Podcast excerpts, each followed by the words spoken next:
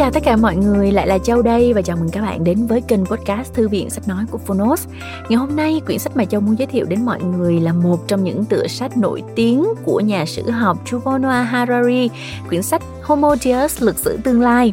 Lần trước thì Châu có hơi phấn khích khi giới thiệu với các bạn cuốn Lịch sử loài người, các bạn còn nhớ không?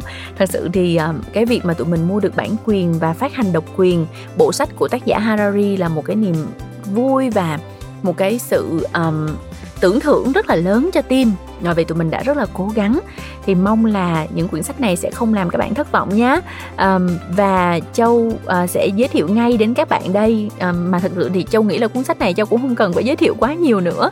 Các bạn uh, yêu thích tác giả harari hay là yêu thích dòng sách về uh, lịch sử về uh, những cái um, gọi là cái gì ta? Uh, những uh, những cái sự thật những cái uh, bí mật về loài người hay là những cái dự đoán về mặt tương lai thì các bạn chắc chắn là đã từng nghe và thậm chí là đã đọc cuốn sách này rồi. Và đối với cái phiên bản sách nói thì tụi mình hy vọng là sẽ đem đến cho các bạn một chút trải nghiệm mới bởi vì kể cả khi chúng ta đã đọc sách rồi thì khi chúng ta nghe lại mình vẫn tin là nó sẽ đem đến cho chúng ta rất là nhiều những cái lát cắt mà có khi chúng ta đã bỏ quên trong khi mà chúng ta đọc hoặc là chúng ta đọc một thời gian quá quá lâu rồi thì có thể chúng ta cũng gọi là cần phải được uh, hâm nóng lại nghe lại. Đặc biệt nếu nếu mà bạn nào yêu thích quyển sách này thì mình nghĩ là việc có thêm một phiên bản nữa là phiên bản sách nói cũng sẽ rất là thú vị. Và bộ sách của tác giả Harari ngay khi vừa mới ra mắt đã đứng đầu cái danh sách bán chạy trên Phonos rồi. Và sách nói thì bán chạy thì khỏi nói rồi. Điều đó đồng nghĩa với việc gì? Thật sự là phải có lý do thì những cuốn sách này mới trở nên nổi bật như vậy. Phải có lý do thì những cái người nổi tiếng và có sức ảnh hưởng trên thế giới mới yêu thích cái bộ sách này đến như vậy. Vậy thì bây giờ Châu mời các bạn cùng nghe chương 1 để xem là các bạn có đồng ý với những người nổi tiếng uh, như là Bill Gates hay là Mark Zuckerberg rằng cuốn sách này là một cuốn sách rất đáng đọc hay không nhé. À còn Barack Obama nữa chứ. Rất nhiều người đã yêu thích và đã đọc những cuốn sách của tác giả Harari. Mình hy vọng bạn sẽ là người tiếp theo. Mời bạn cùng nghe sách.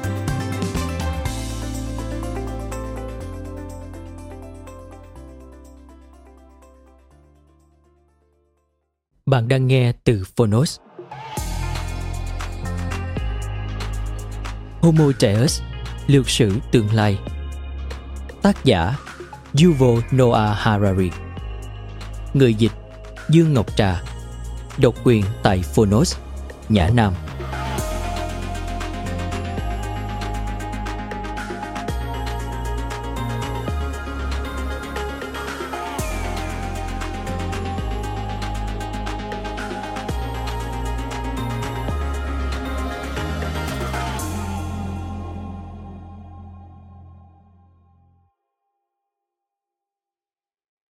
Dành tặng thầy S.N. Goenka, sinh năm 1924, mất năm 2013. Người thầy đã dạy dỗ tôi những điều quan trọng với đầy lòng yêu thương. Mời các bạn xem hình thụ tinh trong ống nghiệm làm chủ việc tạo ra sinh linh được đính kèm trên ứng dụng. Chương 1 Những vấn đề mới cần giải quyết của loài người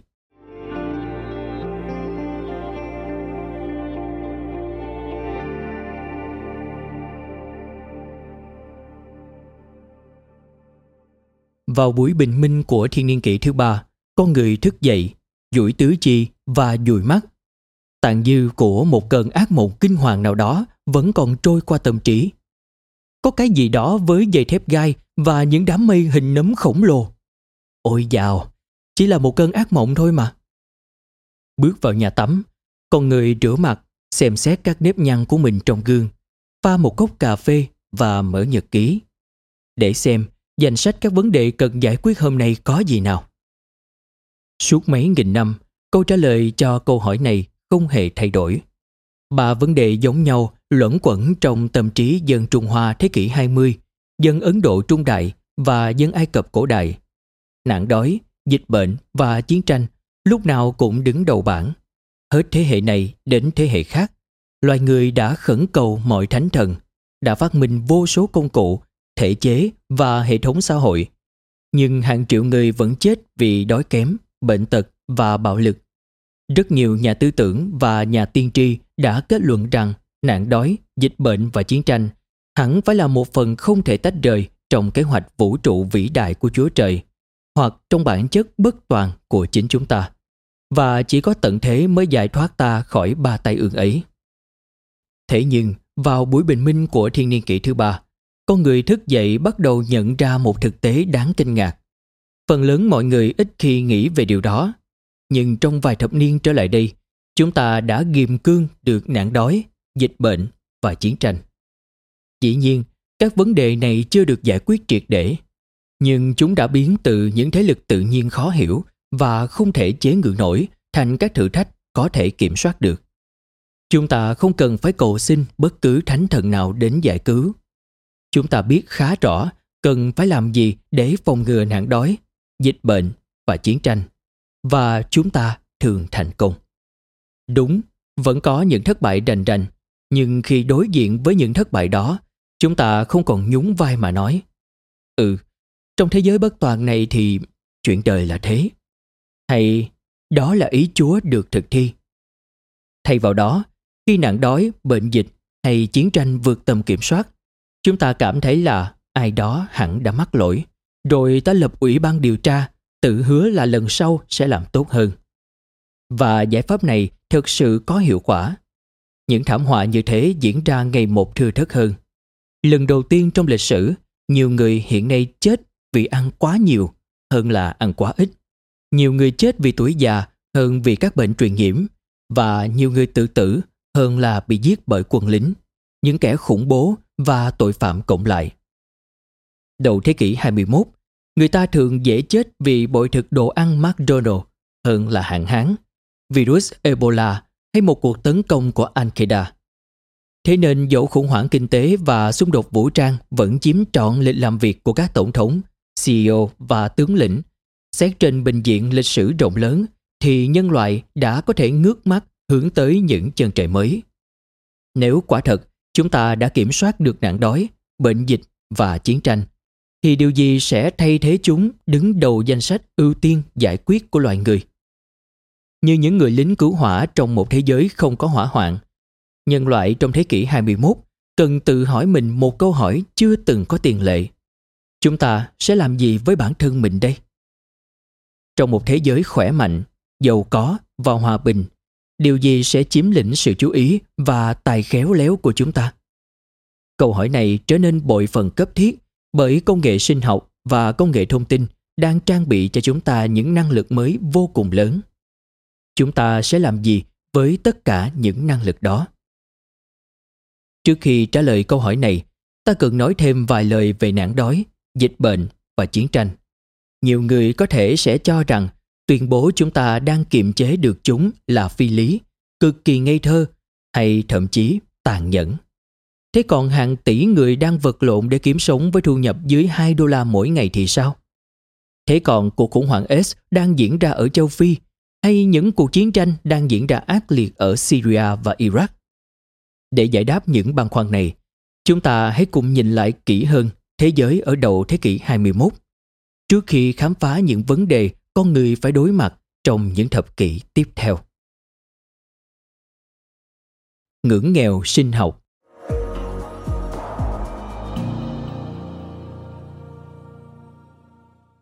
Hãy bắt đầu với nạn đói, kẻ thù ghê gớm nhất của loài người hàng nghìn năm qua.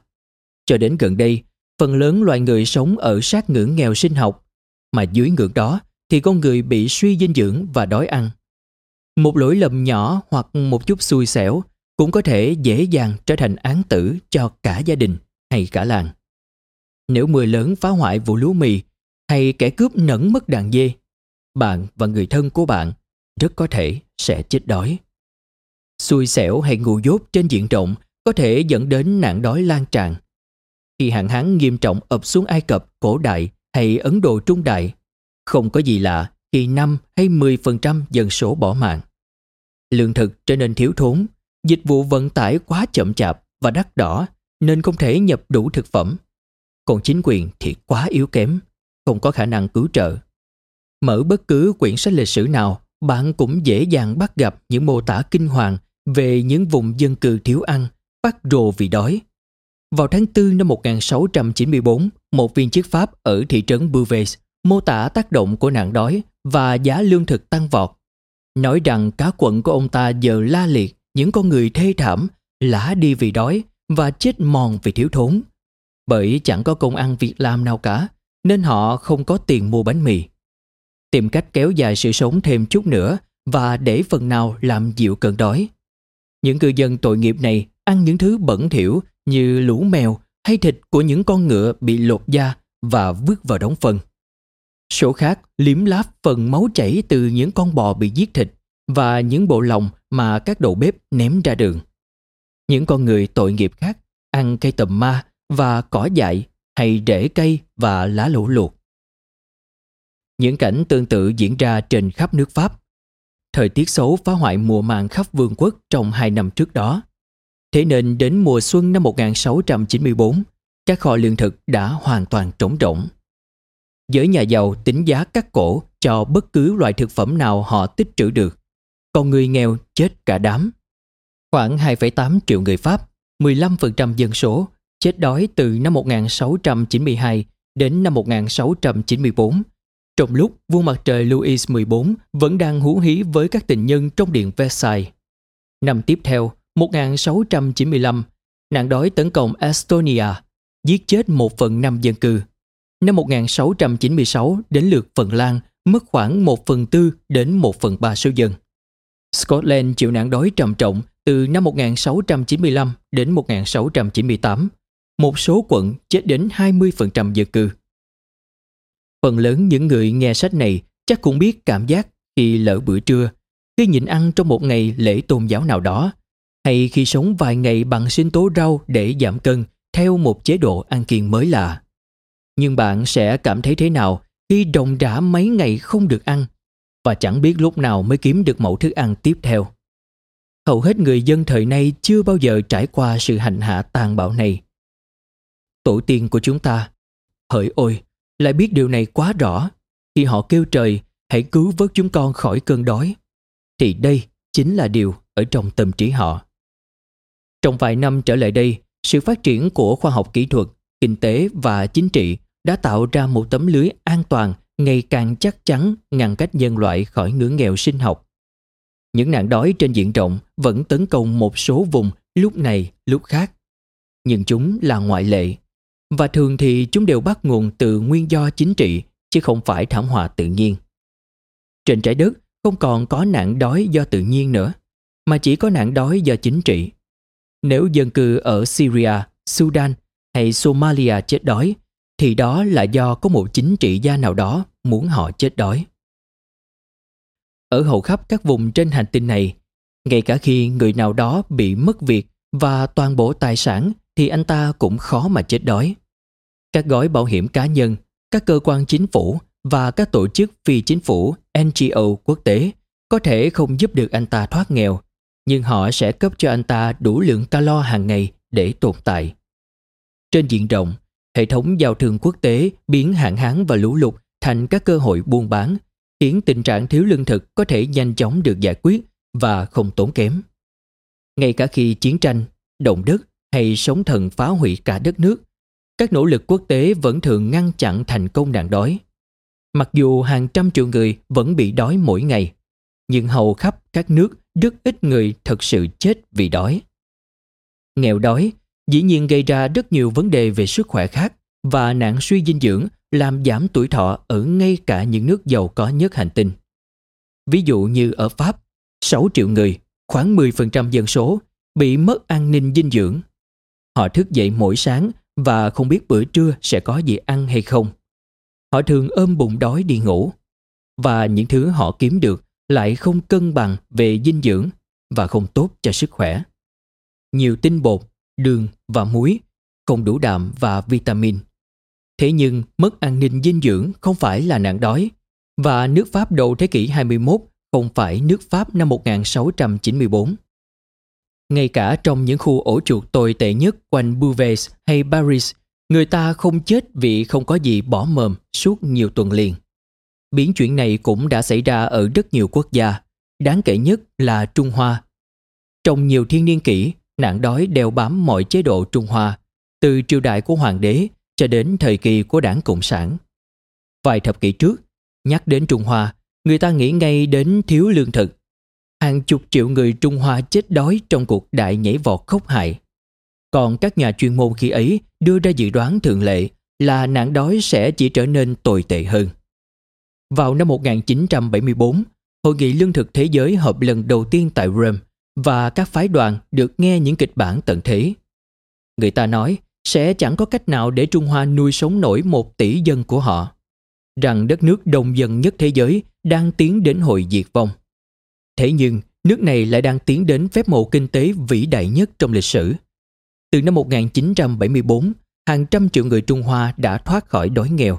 Và mặc dù vẫn còn hàng trăm triệu người nữa chịu khổ vì thiếu thốn và suy dinh dưỡng, nhưng lần đầu tiên kể từ khi lịch sử được ghi chép lại, Trung Hoa giờ đã thoát hẳn khỏi nạn đói. Trên thực tế, hầu hết các nước ngày nay ăn quá nhiều đã trở thành một vấn nạn lớn hơn nhiều so với nạn đói. Vào thế kỷ 18, nghe đầu Maria Antoinette đã khuyên quần chúng đang đói khát rằng nếu họ hết bánh mì thì cứ ăn bánh ngọt thay vào. Nói thêm, Maria Antoinette là nữ đại công tước Áo, trở thành vương hậu nước Pháp khi kết hôn với vua Louis XVI và là người có lối sống xà hòa, phóng túng. Quay trở lại với nội dung chính. Ngày nay, người nghèo đang làm theo lời khuyên ấy chính xác đến từng chữ. Trong khi những cư dân giàu có vùng Beverly Hills ăn gỏi xà lách và đậu phụ hấp với hạt diêm mạch, quinoa, thì ở các khu ổ chuột, người nghèo ngấu nghiến bánh Twinkie, bim bim Cheetos, hamburger và pizza. Vào năm 2014, có hơn 2,1 tỷ người bị quá cân, so với 850 triệu người bị suy dinh dưỡng. Người ta dự đoán một nửa dân số thế giới sẽ bị quá cân trước năm 2030. Vào năm 2010, nạn đói và suy dinh dưỡng giết khoảng 1 triệu người, trong khi bệnh béo phì khiến 3 triệu người chết. Những binh đoàn vô hình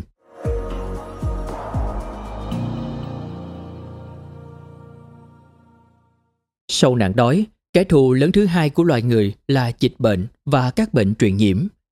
Những thành phố náo nhiệt kết nối với nhau bằng một dòng chảy bất tận các thương gia, viên chức và người hành hương, vừa là nền tảng của văn minh nhân loại, vừa là nơi lý tưởng nuôi dưỡng các mầm bệnh.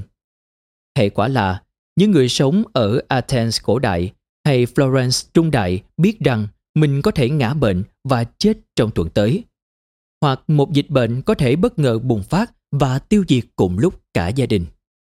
Trận dịch hạch bùng phát khét tiếng nhất được mệnh danh là cái chết đen, bắt đầu từ những năm 1330 ở đâu đó trong vùng Đông hoặc Trung Á, nơi loài vi khuẩn sống ký sinh ở bọ chết Yersinia pestis bắt đầu truyền bệnh cho những người bị bọ chết cắn. Từ đó, cưỡi lên một quân đoàn chuột và bọ chết, dịch bệnh nhanh chóng lan khắp châu Á, châu Âu và Bắc Phi rồi mất chưa tới 20 năm để tới tận bờ biển Đại Tây Dương. Khoảng 75 đến 200 triệu người chết, quả một phần tư dân số lục địa Á Âu. Ở Anh, cứ 10 người thì có 4 người chết và dân số tụt từ mức 3,7 triệu trước đại dịch còn 2,2 triệu sau dịch. Thành phố Florence mất 50.000 trong số 100.000 cư dân. Mời bạn xem hình Người Trung Cổ nhận hóa cái chết đen thành một thế lực ác quỷ kinh hoàng ngoài tầm kiểm soát hay hiểu biết của con người được đính kèm trên ứng dụng. Chính quyền hoàn toàn bất lực trước thảm họa. Ngoài việc tổ chức các buổi cầu nguyện và các đám rước tập thể, họ chẳng biết làm thế nào để ngăn ngừa dịch bệnh lây lan, nói chi đến chữa trị. Cho đến thời cận đại, con người vẫn đổ lỗi dịch bệnh cho không khí xấu, ma quỷ ác độc và thần linh giận dữ mà không hề nghi ngờ vào sự hiện diện của vi khuẩn và virus. Người ta sẵn sàng tin vào thần tiên, nhưng không thể tưởng tượng được rằng một con bọ tí hon hay một giọt nước duy nhất có thể chứa cả binh đoàn khổng lồ những kẻ săn mồi chết chóc. Mời bạn xem hình, thủ phạm thực sự là con vi khuẩn Yersinia pestis tí hon được đính kèm trên ứng dụng. Cái chết đen không phải là một trận dịch cá biệt mà cũng chưa phải là trận dịch tồi tệ nhất trong lịch sử. Những trận dịch bệnh khủng khiếp hơn từng tấn công châu Mỹ, Úc và các đảo Thái Bình Dương đã theo chân những người châu Âu đầu tiên đặt chân đến đó. Cả những kẻ thám hiểm lẫn người đi định cư đều không mảy may hay biết mình đã mang theo những căn bệnh truyền nhiễm mới mà người bản xứ hoàn toàn không có sự miễn dịch. Hậu quả là có đến 90% dân bản địa chết vì lý do này. Vào ngày 5 tháng 3 năm 1520, một đội tàu nhỏ của Tây Ban Nha rời hòn đảo Cuba lên đường đến Mexico. Đội tàu chở theo 900 lính Tây Ban Nha cùng ngựa, vũ khí và một ít nô lệ châu Phi. Một trong số các nô lệ, Francisco de Egua, mang trên mình một món hàng chết chóc hơn rất nhiều. Francisco không biết điều đó, nhưng đâu đó giữa hàng triệu triệu tế bào của anh ta có một quả bơm sinh học hẹn giờ đang tích tắc kêu. Virus đậu mùa. Sau khi Francisco đặt chân tới Mexico, con virus bắt đầu sinh sôi dữ dội trong cơ thể anh ta, rồi cuối cùng bùng phát thành những nốt ban khủng khiếp trên da anh ta. Francisco đang lên cơn sốt, được cho nằm nghỉ trong nhà một gia đình người da đỏ ở thị trấn Sempo Island. Anh ta lây bệnh cho cả nhà họ, rồi họ lây cho hàng xóm. Chỉ trong 10 ngày, Sempo Island trở thành một nghĩa địa. Đoàn người tị nạn lan truyền dịch bệnh từ Sempoalen đến các thị trấn xung quanh. Những làn sóng người tị nạn đầy sợ hãi khác mang dịch bệnh đi khắp Mexico và xa hơn nữa. Người Maya ở bán đảo Yucatan tin rằng ba thần ác Ekpes, Uzankat và Sozakat đang đêm bay từ làng nọ sang làng kia gây bệnh cho người. Người Aztec thì đổ lỗi cho các thần Tezcatlipoca và Sibetotec hay có lẽ do pháp thuật đen tối của người da trắng. Các thầy tế và thầy thuốc được tham vấn. Họ khuyên nên cầu nguyện, tắm nước lạnh, chà sát người bằng nhựa đường và bôi những con bọ đen chết bẹp lên trên vết sưng. Chả giúp được gì. Hàng chục nghìn xác chết nằm thối rữa trên đường phố. Không ai dám lại gần để chôn. Cả đại gia đình chết trong vài ngày và những kẻ cai trị ra lệnh đánh sập nhà phủ lên những xác người. Ở một số khu định cư, một nửa dân số thiệt mạng. Vào tháng 9 năm 1520, dịch bệnh đã đến thung lũng Mexico và sang tháng 10, nó bước qua cửa ngõ thủ đô của người Aztec, Tenochtitlan, một đô thị diễm lệ với 250.000 người. Chỉ trong hai tháng, ít nhất một phần ba dân số tử vong, bao gồm cả hoàng đế Aztec Cuitlahuac. Vào tháng 3 năm 1520, lúc đội tàu Tây Ban Nha cập bến, Mexico còn là nơi ở của 22 triệu người. Nhưng đến tháng 12 thì chỉ còn 14 triệu người sống sót. Đậu mùa chỉ là cú gián đầu tiên. Trong khi những ông chủ mới người Tây Ban Nha đang bận nhét đầy túi và bốc lột người bản địa, thì những làn sóng cúm, sởi và các bệnh truyền nhiễm chết người khác tấn công Mexico hết đợt này đến đợt khác. Và đến năm 1580 thì dân số ở đây chỉ còn dưới 2 triệu người. Hai thế kỷ sau, vào ngày 18 tháng 1 năm 1778, một nhà thám hiểm người Anh là thuyền trưởng James Cook đến Hawaii. Quần đảo Hawaii có dân cư đông đúc lên đến nửa triệu người. Họ sống tách biệt hoàn toàn với cả châu Âu và châu Mỹ nên chưa bao giờ tiếp xúc với các bệnh dịch của hai châu lục kia. Thuyền trưởng Cook và đoàn tùy tùng mang những chủng bệnh cúm, bệnh lao và bệnh giang mai đầu tiên đến cho Hawaii. Các du khách người châu Âu tiếp theo mang đến bệnh thương hàn và đậu mùa. Đến năm 1853, chỉ còn 70.000 người bản địa sống sót ở Hawaii. Đến thế kỷ 20, bệnh dịch vẫn tiếp tục giết hàng chục triệu người. Vào tháng 1 năm 1918, hàng nghìn lính trong các chiến hào miền Bắc nước Pháp bắt đầu chết hàng loạt do một chủng cúm lây lan đặc biệt mạnh, có tên cúm Tây Ban Nha. Tiền tuyến là điểm cuối của một hệ thống cấp vận toàn cầu hiệu quả nhất mà thế giới từng chứng kiến. Lính và đạn dược tuôn vào từ Anh, Mỹ, Ấn và Úc. Dầu mỏ được gửi đến từ Trung Đông, ngũ cốc và thịt bò từ Argentina, cao su từ Malaya và đồng từ Congo. Đổi lại, tất cả đều mắc cúm. Chỉ trong vài tháng, khoảng nửa tỷ người, một phần ba dân số toàn cầu lây cúm.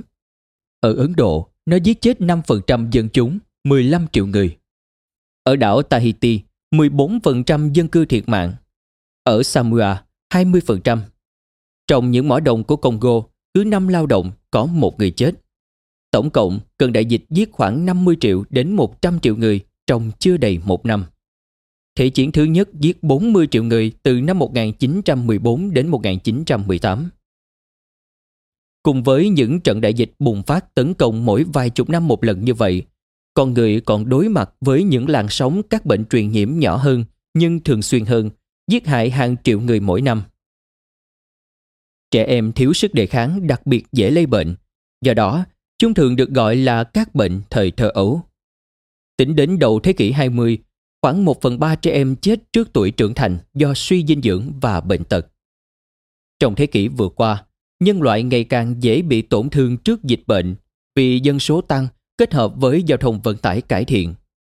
Một đô thị hiện đại như Tokyo hay Kinshasa mang đến cho các loại vi khuẩn một địa bàn thi thố phong phú hơn nhiều so với Florence Trung Đại hay Tenochtitlan năm 1520 và hệ thống vận tải toàn cầu ngày nay còn hiệu quả hơn hẳn năm 1918. Một con virus cúm Tây Ban Nha có thể tìm đường đến Congo hay Tahiti trong chưa đầy 24 giờ đồng hồ. Do đó, chúng ta lẽ ra nên xác định là sẽ phải sống trong một địa ngục bệnh truyền nhiễm với các dịch bệnh chết người cứ nối tiếp nhau xảy ra mới đúng. Tuy nhiên, cả tần suất và tác hại của dịch bệnh đã giảm mạnh trong vài thập kỷ qua. Cụ thể là tỷ lệ trẻ em tử vong trên toàn cầu đang ở mức thấp nhất trong lịch sử, dưới 5% trẻ em chết trước tuổi trưởng thành. Ở các nước phát triển, tỷ lệ này còn dưới 1%. Điều kỳ diệu này có được là do y học thế kỷ 20 với những thành tựu chưa từng có đã cung cấp cho chúng ta vaccine, thuốc kháng sinh, điều kiện vệ sinh cải thiện và một hạ tầng y tế tốt hơn rất nhiều. Ví dụ, một chiến dịch tiêm chủng đậu mùa toàn cầu đã thành công đến nỗi vào năm 1979, Tổ chức Y tế Thế giới tuyên bố nhân loại đã chiến thắng và bệnh đậu mùa đã hoàn toàn bị tiêu diệt. Đấy là dịch bệnh đầu tiên mà con người đã xóa bỏ được khỏi bề mặt trái đất. Vào năm 1967, bệnh đậu mùa vẫn còn tác động đến 15 triệu người và giết chết 2 triệu trong số đó.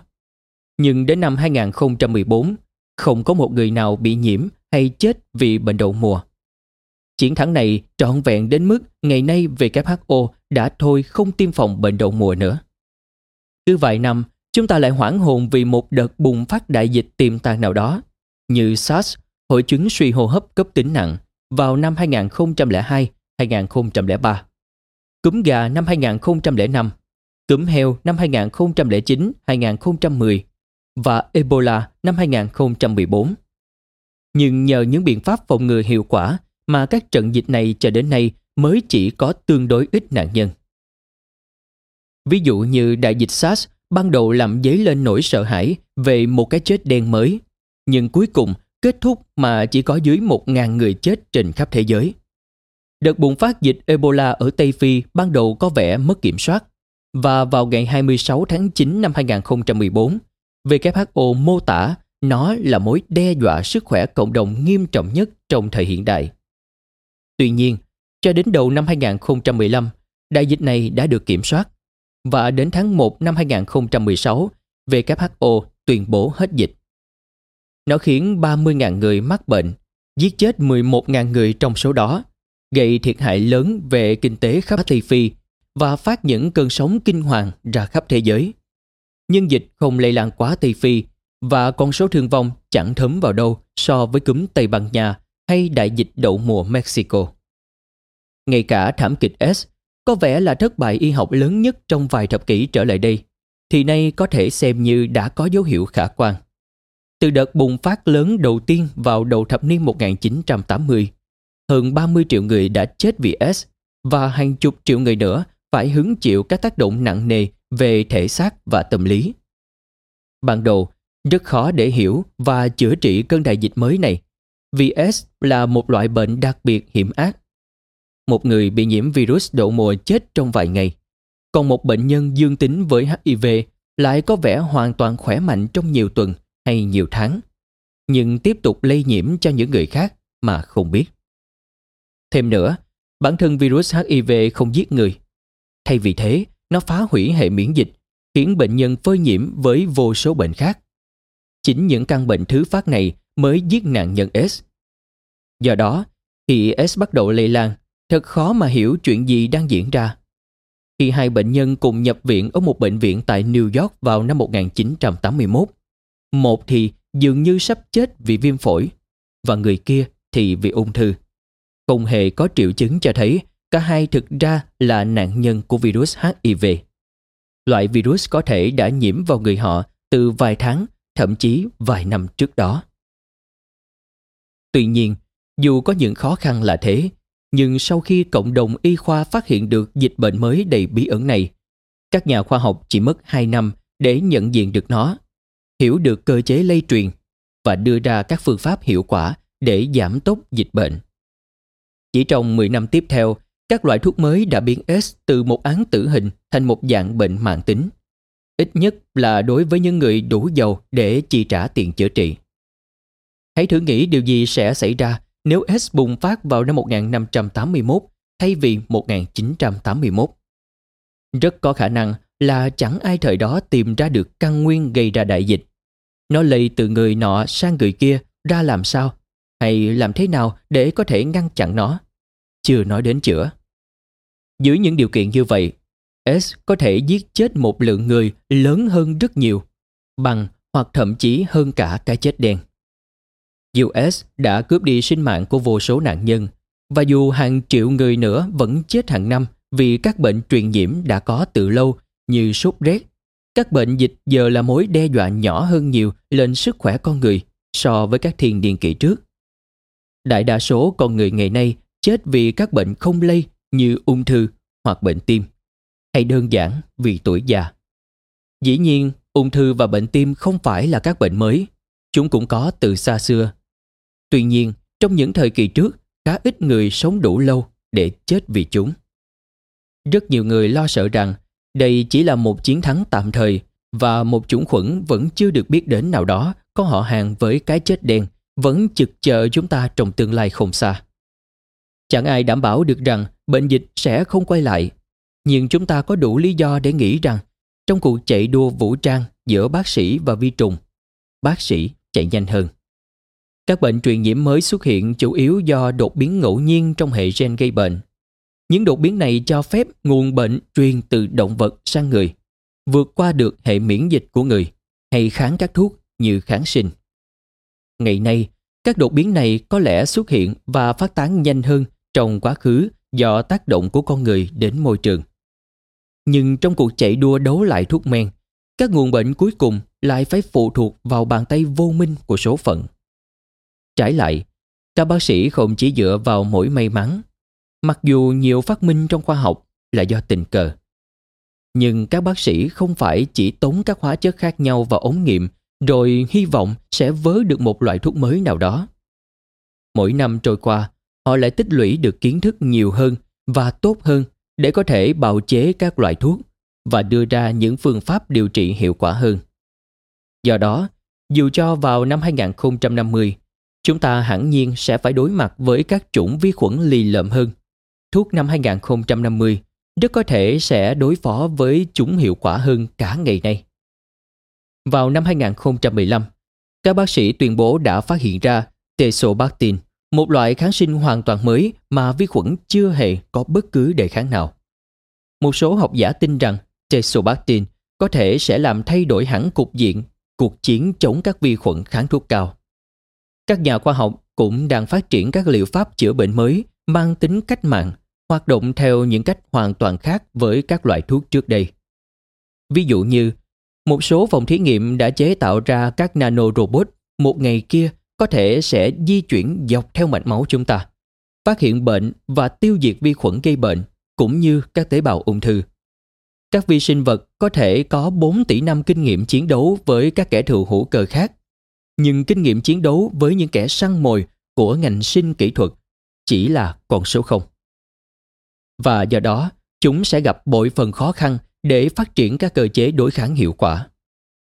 Thế nên, mặc dù chúng ta không thể chắc chắn hoàn toàn rằng một đợt bùng phát virus Ebola mới nào đó hay một chủng cúm chưa biết sẽ không quét qua toàn cầu và giết hàng triệu người.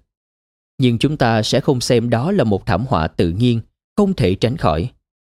Đúng hơn, chúng ta sẽ xem đó là một thất bại không thể dung thứ của con người và đòi những người đứng đầu phải chịu trách nhiệm.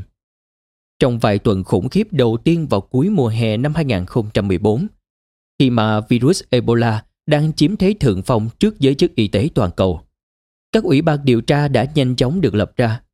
Một báo cáo sơ bộ được đưa ra vào ngày 18 tháng 10 năm 2014 chỉ trích WHO đã ứng phó không thỏa đáng khi dịch bùng phát, quy lỗi cho tham nhũng và hoạt động thiếu hiệu quả của chi nhánh WHO châu Phi. Các chỉ trích khác cũng nhắm vào cộng đồng quốc tế vì đã không phản ứng đủ nhanh và mạnh mẽ. Chỉ trích như vậy, mặc nhiên thừa nhận rằng loài người có kiến thức và công cụ để phòng chống đại dịch. Và nếu một đại dịch vẫn vượt khỏi tầm kiểm soát, thì đó là do con người kém cỏi, chứ không phải do thần linh nổi giận. Tương tự, việc bệnh S vẫn còn tiếp tục lan tràn và giết hàng triệu người ở khu vực châu Phi, hạ Sahara. Trong khi các bác sĩ đã hiểu rõ cách thức hoạt động của căn bệnh này từ hàng năm trước đã được nhìn nhận chính đáng là xuất phát từ sai sót con người, chứ không phải vì vận mệnh tàn ác. Thế nên, trong cuộc chiến chống lại các tai họa tự nhiên như S và Ebola, cản cân đang nghiêng về phía loài người. Nhưng còn những hiểm họa vốn có trong bản chất của con người thì sao? Công nghệ sinh học đã cho phép chúng ta đánh bại vi khuẩn và virus, nhưng đồng thời nó cũng biến chính con người thành một hiểm họa chưa từng có. Những công cụ cho phép các bác sĩ nhanh chóng nhận dạng và chữa trị các bệnh mới có thể cũng sẽ được các quân đội và những kẻ khủng bố sử dụng để phát triển những loại bệnh còn khủng khiếp hơn và các mầm bệnh gây ra tận thế. Do đó, rất có khả năng các dịch bệnh lớn đe dọa loài người trong tương lai là do chính con người tạo ra, để phục vụ một ý thức hệ tàn bạo nào đó. Kỷ nguyên con người bất lực trước các đại dịch tự nhiên có lẽ đã qua.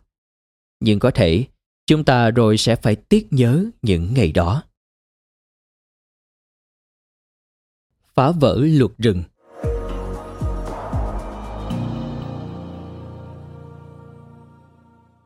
Tin tốt thứ ba là cả các cuộc chiến tranh cũng đang biến mất. Suốt chiều dài lịch sử, hầu hết loài người coi chiến tranh là hiển nhiên, trong khi hòa bình chỉ là một trạng thái nhất thời và mong manh. Quan hệ quốc tế do luật rừng chi phối. Theo đó, ngay cả khi hai chính thể sống trong hòa bình, thì chiến tranh vẫn luôn là một lựa chọn. Chẳng hạn, mặc dù Đức và Pháp chung sống hòa bình năm 1913, ai cũng biết rằng cả hai vẫn có thể gây hấn với nhau vào năm 1914. Bất cứ khi nào các chính trị gia, các tướng lĩnh, doanh nhân và thường dân lập kế hoạch cho tương lai, họ luôn chừa chỗ cho chiến tranh. Từ thời đồ đá đến thời đại hơi nước và từ vùng Bắc Cực đến Sahara, mọi người trên trái đất này đều biết rằng bất cứ lúc nào kẻ láng giềng cũng có thể xâm lược lãnh thổ của mình, đánh bại quân mình, tàn sát người mình và chiếm đóng đất mình. Trong nửa sau thế kỷ 20, luật rừng này cuối cùng đã bị phá vỡ, nếu không muốn nói là bị tiêu hủy. Ở hầu hết các vùng lãnh thổ, chiến tranh ngày càng hiếm xảy ra. Nếu ở trong các xã hội nông nghiệp cổ, bạo lực chiếm 15% trong nguyên nhân tử vong của con người, thì trong thế kỷ 20, bạo lực chỉ gây ra 5% cái chết. Và vào đầu thế kỷ 21, thì nó chỉ gây ra 1% tỷ lệ tử vong toàn cầu. Vào năm 2012, khoảng 56 triệu người chết trên toàn thế giới. 620.000 trong số đó chết vì bạo lực. 120.000 người chết bởi chiến tranh. Có khoảng 500.000 người nữa chết vì tội phạm. Ngược lại, có đến 800.000 người chết do tự tử và 1,5 triệu người chết vì đái tháo đường. Đường bây giờ còn nguy hiểm hơn thuốc súng. Quan trọng hơn, ngày càng có nhiều người xem chiến tranh đơn giản là không thể tưởng tượng nổi. Lần đầu tiên trong lịch sử, khi các chính phủ, các tập đoàn và các cá nhân xem xét tương lai gần của mình, rất nhiều người trong số họ không nghĩ chiến tranh là một sự kiện khả dĩ. Vũ khí hạt nhân đã biến chiến tranh giữa các siêu cường trở thành một hành vi tự sát tập thể điên rồ. Và vì thế, buộc các nước lớn trên thế giới phải tìm các giải pháp hòa bình khác để giải quyết xung đột. Đồng thời, nền kinh tế toàn cầu giờ đã chuyển hóa từ một nền kinh tế vật chất sang một nền kinh tế tri thức. Trước đây, nguồn của cải chủ yếu là tài sản vật chất như mỏ vàng, đồng lúa mì và các giếng dầu. Bây giờ, tài nguyên chính là tri thức. Và dù có thể chiếm được các giếng dầu bằng chiến tranh, nhưng anh không thể chiếm lĩnh tri thức theo cách đó. Do đó, khi tri thức trở thành nguồn lực kinh tế quan trọng nhất thì tỷ suất lợi nhuận từ chiến tranh cũng giảm và chiến tranh ngày càng chỉ giới hạn trong một số khu vực của thế giới như Trung Đông và Trung Phi, nơi mà các nền kinh tế vẫn phụ thuộc vào tài nguyên vật chất theo kiểu cũ. Vào năm 1998, Rwanda có lý khi đánh chiếm và cướp các mỏ coltan giàu có của nước láng giềng Congo. Vì hoạt động sản xuất điện thoại di động và máy tính sách tay cần lượng rất lớn loại quặng này, mà Congo thì nắm giữ 80% trữ lượng coltan của thế giới. Rwanda đã kiếm được 240 triệu đô la mỗi năm từ chỗ coltan cướp được. Đối với nước Rwanda nghèo khó thì chỗ đó là rất nhiều tiền. Trái lại, sẽ hoàn toàn vô nghĩa nếu Trung Hoa xâm lược California và chiếm thung lũng Silicon. Vì ngay cả nếu bằng cách nào đó mà người Trung Hoa thắng trận, thì chả có cái mỏ silic nào để cướp ở thung lũng Silicon cả. Thay vào đó, người Trung Hoa đã kiếm được hàng tỷ đô la trong việc hợp tác với các tập đoàn công nghệ cao khổng lồ như Apple và Microsoft, mua phần mềm của họ và sản xuất sản phẩm của họ. Những gì Rwanda kiếm được suốt cả một năm cướp mỏ content của Congo, người Trung Hoa kiếm được chỉ trong duy nhất một ngày thương mại hòa bình. Hệ quả là, từ hòa bình đã khoác một ý nghĩa mới. Các thế hệ trước nghĩ hòa bình là sự vắng mặt tạm thời của chiến tranh. Ngày nay, chúng ta nghĩ hòa bình là sự phi lý của chiến tranh. Khi người ta nói giữa Pháp và Đức đang có hòa bình vào năm 1913, ý của họ là hiện đang không có chiến tranh giữa Pháp và Đức. Nhưng ai mà biết được năm sau thế nào? Ngày nay, khi chúng ta nói đang có hòa bình giữa Pháp và Đức, ý chúng ta là trong tương lai gần thì chuyện chiến tranh nổ ra giữa hai nước này là điều không tưởng. Hòa bình như vậy ngự trị không chỉ giữa Pháp và Đức mà giữa hầu hết, mặc dù không phải là tất cả các nước. Không có một kịch bản chiến tranh nghiêm trọng nào sẽ nổ ra vào năm sau giữa Đức và Ba Lan, giữa Indonesia và Philippines hay giữa Brazil và Uruguay. Giai đoạn hòa bình mới này không chỉ là một ảo tưởng hippie. Các chính phủ khác quyền lực và các tập đoàn tham lam cũng tin vào nó. Khi Mercedes lên kế hoạch cho chiến lược bán hàng ở Đông Âu, nó loại trừ khả năng Đức có thể xâm lược Ba Lan. Một tập đoàn nhập khẩu lao động rẻ tiền từ Philippines cũng không lo lắng về việc Indonesia có thể xâm lược Philippines vào năm tới. Khi chính phủ Brazil họp bàn kế hoạch chi tiêu năm sau, không thể tưởng tượng được cảnh Bộ trưởng Quốc phòng Brazil sẽ đứng bật dậy, đập bàn và hét. Khoan đã, lỡ chúng ta muốn xâm lược và chinh phục Uruguay thì sao? Các người chưa tính đến khoản đó, ta cần dành ra 5 tỷ đô la cho cuộc viễn chinh này. Dĩ nhiên, còn một vài nơi mà các bộ trưởng quốc phòng vẫn nói những câu kiểu này. Và cũng có những vùng mà giai đoạn hòa bình mới chưa bén rễ. Tôi biết điều này rất rõ vì tôi sống ở một vùng như thế.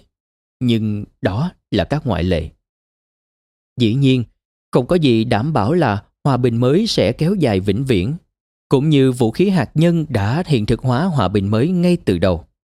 Các tiến bộ công nghệ trong tương lai cũng có thể sẽ mở màn cho các loại chiến tranh kiểu mới. Đặc biệt, chiến tranh mạng có khả năng gây bất ổn cho thế giới bằng cách trao cho các quốc gia nhỏ và các tác nhân phi nhà nước khả năng chiến đấu với các siêu cường một cách hiệu quả. Khi Mỹ đánh Iraq vào năm 2003, nước này đã tàn phá Baghdad và Mosul, nhưng không một quả bom nào bị thả xuống Los Angeles hay Chicago. Tuy nhiên trong tương lai, một đất nước như Bắc Triều Tiên hay Iran có thể sử dụng những quả bom logic để phá hủy điện lưới của California, cho nổ tung các nhà máy lọc dầu ở Texas và cho các con tàu đâm vào nhau ở Michigan. Bom logic là các mã độc được cấy trong thời bình và được điều khiển từ xa. Rất có thể, những mạng lưới điều khiển các cơ sở hạ tầng tối quan trọng ở Mỹ và rất nhiều nước khác đã nhiễm đầy các mã độc như vậy rồi. Tuy nhiên, ta không nên nhầm lẫn khả năng với động cơ. Mặc dù chiến tranh mạng mang lại các phương tiện phá hủy mới, điều đó không có nghĩa là người ta có thêm động cơ để sử dụng chúng. Trong 70 năm trở lại đây, con người đã phá vỡ không chỉ luật rừng mà còn cả luật Chekhov nữa. Anton Chekhov đã nói rằng khẩu súng xuất hiện ở hồi đầu của một vở kịch chắc chắn sẽ được bắn ở hội ba. Xuyên suốt lịch sử, nếu các vị vua và hoàng đế mà kiếm được một loại vũ khí nào mới, thì chẳng chống thì chày, họ sẽ muốn dùng nó. Tuy nhiên, từ năm 1945, nhân loại đã học được cách cưỡng lại sự cám dỗ này. Vũ khí xuất hiện ở hồi đầu của chiến tranh lạnh đã không hề được bắn. Đến giờ, chúng ta đã quen sống trong một thế giới đầy những quả bom không được thả và những tên lửa không được phóng và trở thành các chuyên gia trong việc phá vỡ cả luật rừng lẫn luật Chekhov. Nếu có bao giờ hai luật này bắt kịp chúng ta, thì đó sẽ là lỗi của chính chúng ta, chứ không phải do định mệnh không thể tránh được. Mời bạn xem hình các tên lửa hạt nhân diễu hành ở Moscow. Vũ khí này luôn được phô ra nhưng không bao giờ được bắn, được đính kèm trên ứng dụng. Thế còn chủ nghĩa khủng bố thì sao? Ngay cả khi các chính quyền trung ương và các quốc gia hùng mạnh đã học được cách tự kiềm chế, thì những tên khủng bố có thể sẽ không chùng tay trong việc sử dụng các loại vũ khí hủy diệt mới. Đó hẳn là một khả năng đáng lo ngại. Tuy nhiên, khủng bố là một chiến lược thể hiện sự yếu đuối do những kẻ không tiếp cận được với quyền lực thực sự sử dụng. Ít nhất là trong quá khứ, chủ nghĩa khủng bố hoạt động bằng cách gieo rắc nỗi sợ hãi hơn là gây ra những thiệt hại vật chất đáng kể. Những kẻ khủng bố thường không có sức mạnh để đánh bại một đội quân, xâm chiếm một đất nước hay phá hủy các thành phố. Trong khi vào năm 2010, bệnh béo phì và các bệnh liên quan khiến khoảng 3 triệu người chết, thì những kẻ khủng bố giết được tổng cộng 7.697 người trên khắp thế giới, hầu hết ở các nước đang phát triển. Với một người Mỹ hay người châu Âu bình thường, Coca-Cola là một mối nguy chết người hơn Al-Qaeda rất nhiều. Thế thì những kẻ khủng bố làm thế nào mà luôn chiếm lĩnh các mục tin nóng và làm thay đổi tình hình chính trị trên khắp thế giới? Bằng cách khiêu khích kẻ thù của chúng phản ứng thái quá. Về bản chất, chủ nghĩa khủng bố là một show diễn. Chúng dựng nên một vở diễn bạo lực kinh hoàng bắt thớp trí tưởng tượng của chúng ta và làm ta có cảm giác như mình đang trượt dần vào thời kỳ hỗn mang trung cổ. Thế nên, Thường thì các nước cảm thấy buộc phải phản ứng lại vở kịch khủng bố bằng một cuộc vô diện an ninh, ồ trường lực lượng đầm rộ như là bức hại cả một cộng đồng dân cư hay xâm chiếm các nước khác. Trong hầu hết các trường hợp, chính phản ứng thái quá với chủ nghĩa khủng bố này đã đặt ra mối nguy lớn hơn cho an ninh của chúng ta so với chính những kẻ khủng bố. Những kẻ khủng bố như một con ruồi cố phá hủy một cửa hàng đồ sứ con ruồi quá yếu, không thể lay chuyển dù chỉ một tách trà. Thế là con ruồi tìm một con bò, chui vào tay nó và bắt đầu vò ve. Con bò phát rồ vì tức giận và sợ hãi, bèn phát tan tiệm đồ sứ. Đây là điều đã diễn ra ở Trung Đông trong thập kỷ vừa qua. Những kẻ Hồi giáo chính tông đã không thể tự mình lật đổ được Saddam Hussein. Nói thêm, Hồi giáo chính tông, fundamentalist, phong trào trào lưu trong các tôn giáo như đạo hồi hay đạo Kitô chỉ tin vào giáo lý cơ bản nguyên gốc, không công nhận các nguyên lý bổ sung cải cách nên nhiều khi bị cho là bảo thủ hay cực đoan. Không có từ dịch duy nhất trong tiếng Việt mà thường được dịch là chính thống, nguyên giáo hay toàn nguyên. Ở đây, chúng tôi chọn từ chính tông để khỏi nhầm với chính thống giáo trong Kitô giáo. Quay trở lại với nội dung chính. Thay vào đó, Chúng chọc điên nước Mỹ bằng những cuộc tấn công ngày 11 tháng 9.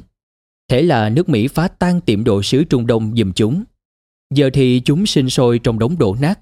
Tự mình, những kẻ khủng bố quá yếu để có thể lôi chúng ta trở về thời Trung Cổ và tái thiết luật rừng.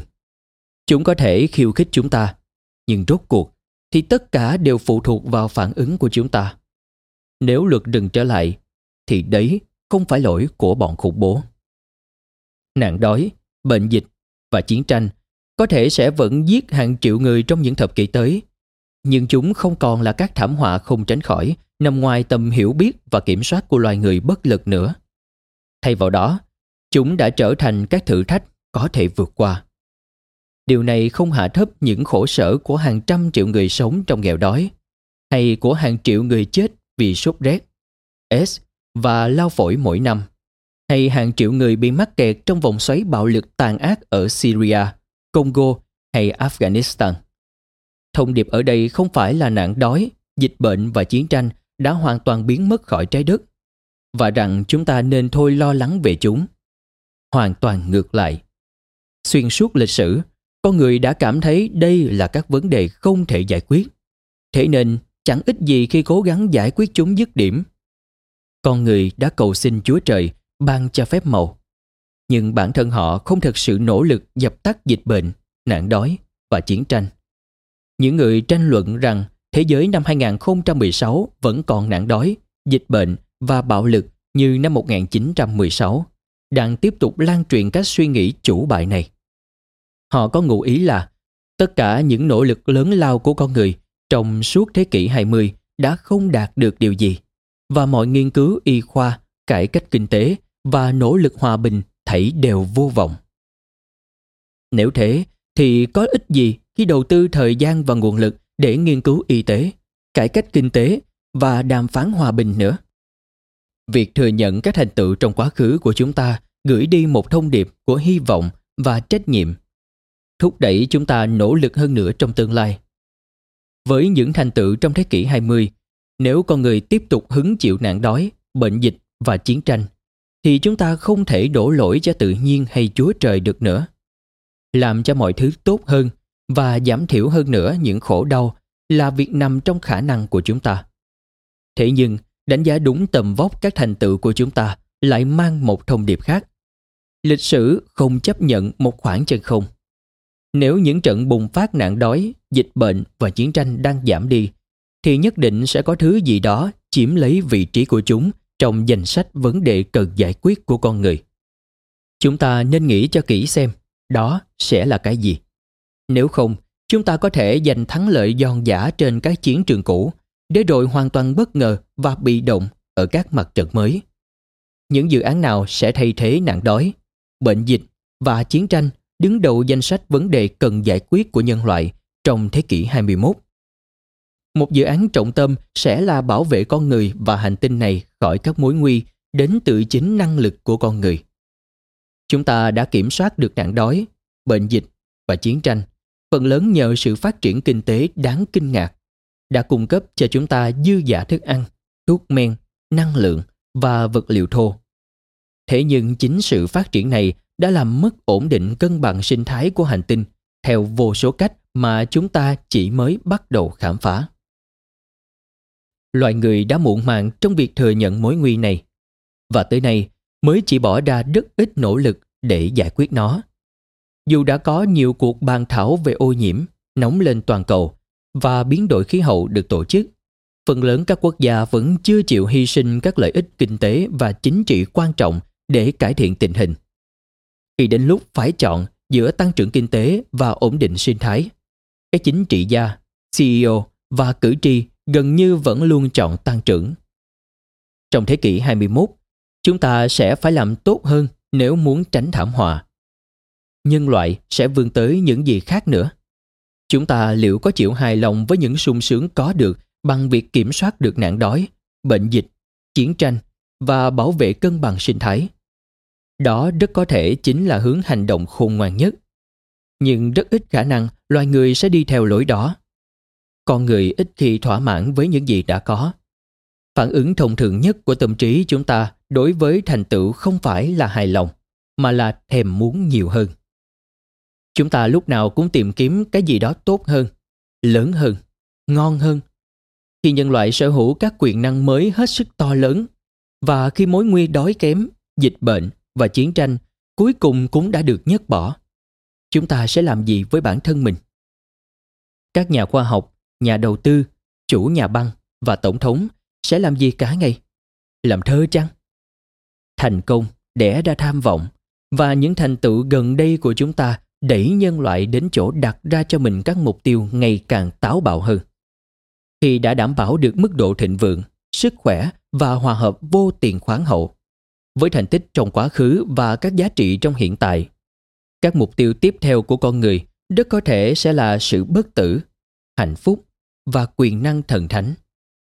Khi tỷ lệ tử vong từ nạn đói, bệnh tật và bạo lực đã được giảm, giờ chúng ta sẽ hướng đến vượt qua tuổi già và thậm chí cả cái chết. Khi loài người đã được cứu thoát khỏi khổ đau khốn quẫn, giờ ta sẽ tập trung làm cho giống loài này thực sự hạnh phúc và khi đã nhất loài người vượt lên cấp độ thú tính của cuộc đấu tranh sinh tồn, giờ mục đích của chúng ta sẽ là nâng cấp con người thành thần thánh và biến Homo sapiens, tức người tinh khôn, thành Homo deus, tức người thần thánh. Ngày tàn của thần chết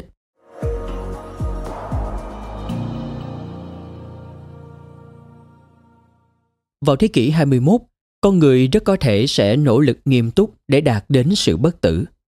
Chiến đấu chống lại tuổi già và cái chết đơn giản sẽ là tiếp tục cuộc chiến truyền thống chống lại nạn đói và bệnh tật và biểu thị giá trị tối thượng của văn hóa đương đại, giá trị của sinh mệnh con người.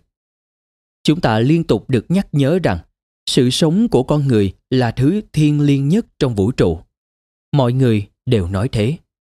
Thầy cô giáo ở trường, các chính trị gia trong nghị viện, các luật sư tại tòa và các diễn viên trên sân khấu.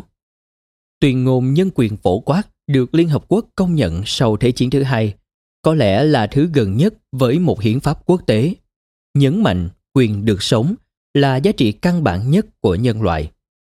Vì cái chết rõ ràng xâm phạm quyền này, nên cái chết là một tội ác chống lại nhân loại. Và chúng ta cần phát động một cuộc chiến toàn diện chống lại nó.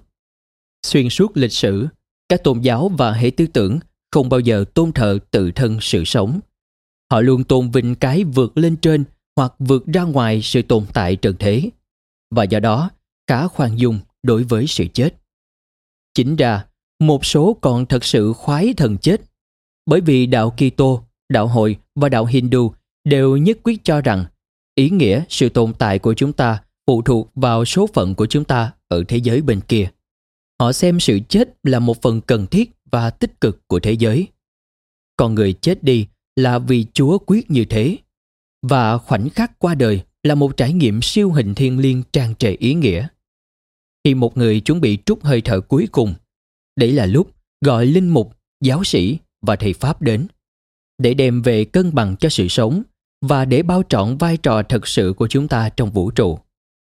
Cứ thử hình dung đạo Kitô, đạo Hồi và đạo Hindu trong một thế giới không có sự chết. Đó là một thế giới không có thiên đường, địa ngục hay đầu thai kiếp khác. Khoa học hiện đại và văn hóa hiện đại có một cái nhìn khác hẳn về sự sống và cái chết. Họ không nghĩ sự chết là một bí ẩn siêu hình và chắc chắn họ không xem sự chết là ngọn nguồn của ý nghĩa cuộc sống. Trái lại, với con người hiện đại, sự chết là một vấn đề kỹ thuật mà ta có thể giải quyết và cần giải quyết. Thế thì con người chết như thế nào? Các câu chuyện cổ tích thời Trung Cổ mô tả thần chết là một dáng hình mặc áo choàng đen trùm đầu, tay cầm một lưỡi hái lớn. Một người sống đời mình, lo lắng chuyện nọ, chuyện kia, chạy chỗ nọ, chỗ kia, rồi đột nhiên, thần chết hiện lên trước mặt. Gõ nhẹ ngón tay xương sẩu vào vai anh ta và nói Đi thôi. Anh ta liền vang lưng Không, đừng thế. Cho tôi chỉ một năm, một tháng, một ngày thôi. Nhưng kẻ khoác áo trùm đầu rít lên không, ngươi phải đi ngay bây giờ. Và thế là chúng ta chết. Mời các bạn xem hình sự chết được nhân cách hóa thành thần chết cầm lưỡi hái trong nghệ thuật Trung Cổ được đính kèm trên ứng dụng. Tuy nhiên, thực tế thì con người không chết vì một nhân vật mặc áo choàng đen vỗ nhẹ lên vai mình, hay vì Chúa bảo thế, hay vì qua đời là một phần tất yếu của một kế hoạch lớn lao. Con người luôn chết vì một trục trặc mang tính kỹ thuật nào đó. Tim ngừng bơm máu, động mạch chính bị mở bám làm tắc nghẽn. Các tế bào ung thư lan tỏa trong gan, vi trùng sinh sôi trong phổi và điều gì gây ra các vấn đề kỹ thuật này, các vấn đề kỹ thuật khác. Tim ngừng bơm máu vì không đủ oxy đến cơ tim. Các tế bào ung thư lan tỏa vì một đột biến gen ngẫu nhiên viết lại lệnh hoạt động cho chúng vi khuẩn sinh sôi trong phổi vì ai đó hắt xì hơi trên tàu điện ngầm. Chẳng có cái gì siêu hình ở đây hết. Toàn vấn đề kỹ thuật cả. Và mọi vấn đề kỹ thuật đều có giải pháp kỹ thuật. Chúng ta không cần phải chờ Chúa Giêsu tái lâm để vượt qua sự chết. Dầm bà gã nghiện nghiên cứu trong một phòng thí nghiệm có thể làm được. Nếu trong quá khứ, cái chết là chuyên môn của các linh mục, và các nhà thần học, thì giờ các nhà kỹ thuật đang tiếp quản. Chúng ta có thể giết tế bào ung thư bằng hóa trị liệu hoặc nano robot. Chúng ta có thể tiêu diệt các vi khuẩn trong phổi bằng kháng sinh. Nếu tim ngừng đập, chúng ta có thể truyền sinh khí cho nó bằng thuốc và sốc điện. Và nếu thế cũng không được, chúng ta có thể thay tim khác. Đúng, hiện tại chúng ta chưa có giải pháp cho mọi vấn đề kỹ thuật. Nhưng đây chính là lý do vì sao chúng ta đầu tư nhiều thời gian và tiền bạc đến thế để nghiên cứu ung thư, vi khuẩn, di truyền học và công nghệ nano. Ngay cả những người bình thường, chẳng can dự gì đến nghiên cứu khoa học, cũng đã quen nghĩ về sự chết như một vấn đề kỹ thuật. Khi một phụ nữ đi gặp bác sĩ và hỏi Bác sĩ, tôi bị làm sao thế? Bác sĩ hẳn sẽ trả lời À, bà bị cúm Hay bà bị lao Hay bà bị ung thư Nhưng bác sĩ sẽ không bao giờ nói Bà bị chết Và chúng ta đều có ấn tượng rằng Cúm, lao và ung thư đều là các vấn đề kỹ thuật mà một ngày nào đó chúng ta có thể tìm ra một giải pháp kỹ thuật để giải quyết. Ngay cả khi người ta chết trong một cơn bão vì tai nạn xe hơi hay trong chiến tranh, chúng ta vẫn nghĩ đấy là một vấn đề kỹ thuật có thể và nên được ngăn chặn. Giả mà chính phủ áp dụng một chính sách tốt hơn, giả mà chính quyền thành phố làm ăn tử tế, và giá mà viện chỉ huy có một quyết sách thông minh hơn, thì người ta đã tránh được cái chết cái chết đã trở thành một nguyên do gần như tất yếu cho các vụ kiện tụng và điều tra. Làm sao mà họ lại chết? Ai đó ở đâu đó hẳn đã làm bậy. Tuyệt đại đa số các nhà khoa học, bác sĩ và học giả vẫn thận trọng khi nói đến giấc mơ trở nên bất tử và quả quyết rằng họ chỉ đang cố giải quyết vấn đề cụ thể này kia mà thôi. Nhưng vì tuổi già và sự chết chỉ là hệ quả của các vấn đề cụ thể nên sẽ không có một thời điểm mà các bác sĩ và nhà khoa học dừng lại và tuyên bố thế thôi không thêm bước nào nữa chúng ta đã chiến thắng lao phổi và ung thư nhưng chúng ta sẽ không hoài công chống lại bệnh alzheimer loại người cứ việc tiếp tục chết vì chứng đấy tuyên ngôn nhân quyền phổ quát cũng nói rằng con người có quyền được sống đến tuổi 90. Nó nói rằng mỗi người đều có quyền được sống. chấm hết. Cái quyền đó không bao giờ hết hạn sử dụng cả. Do đó, một nhóm nhỏ ngày càng đông các nhà khoa học và nhà tư tưởng đang dần trở nên công khai hơn.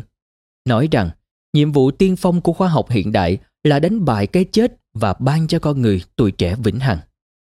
Trường hợp đáng kể nhất là bác sĩ Aubrey de Grey và học giả nhà phát minh Ray Kurzweil, người giành được huy chương quốc gia Mỹ về công nghệ và phát minh năm 1999. Vào năm 2012, Kurzweil được đề bạt làm giám đốc kỹ thuật tại Google. Và một năm sau, Google cho ra đời công ty con Calico và công bố nhiệm vụ của nó là giải quyết cái chết. Vào năm 2009, Google đã đề bạt Bill Maris, một người khác cũng tin vào sự bất tử, làm quản lý quỹ đầu tư Google Ventures. Trong một cuộc phỏng vấn vào tháng 1 năm 2015, Maris nói nếu hôm nay bạn hỏi tôi, liệu ta có thể sống được đến 500 tuổi không? Thì câu trả lời là có.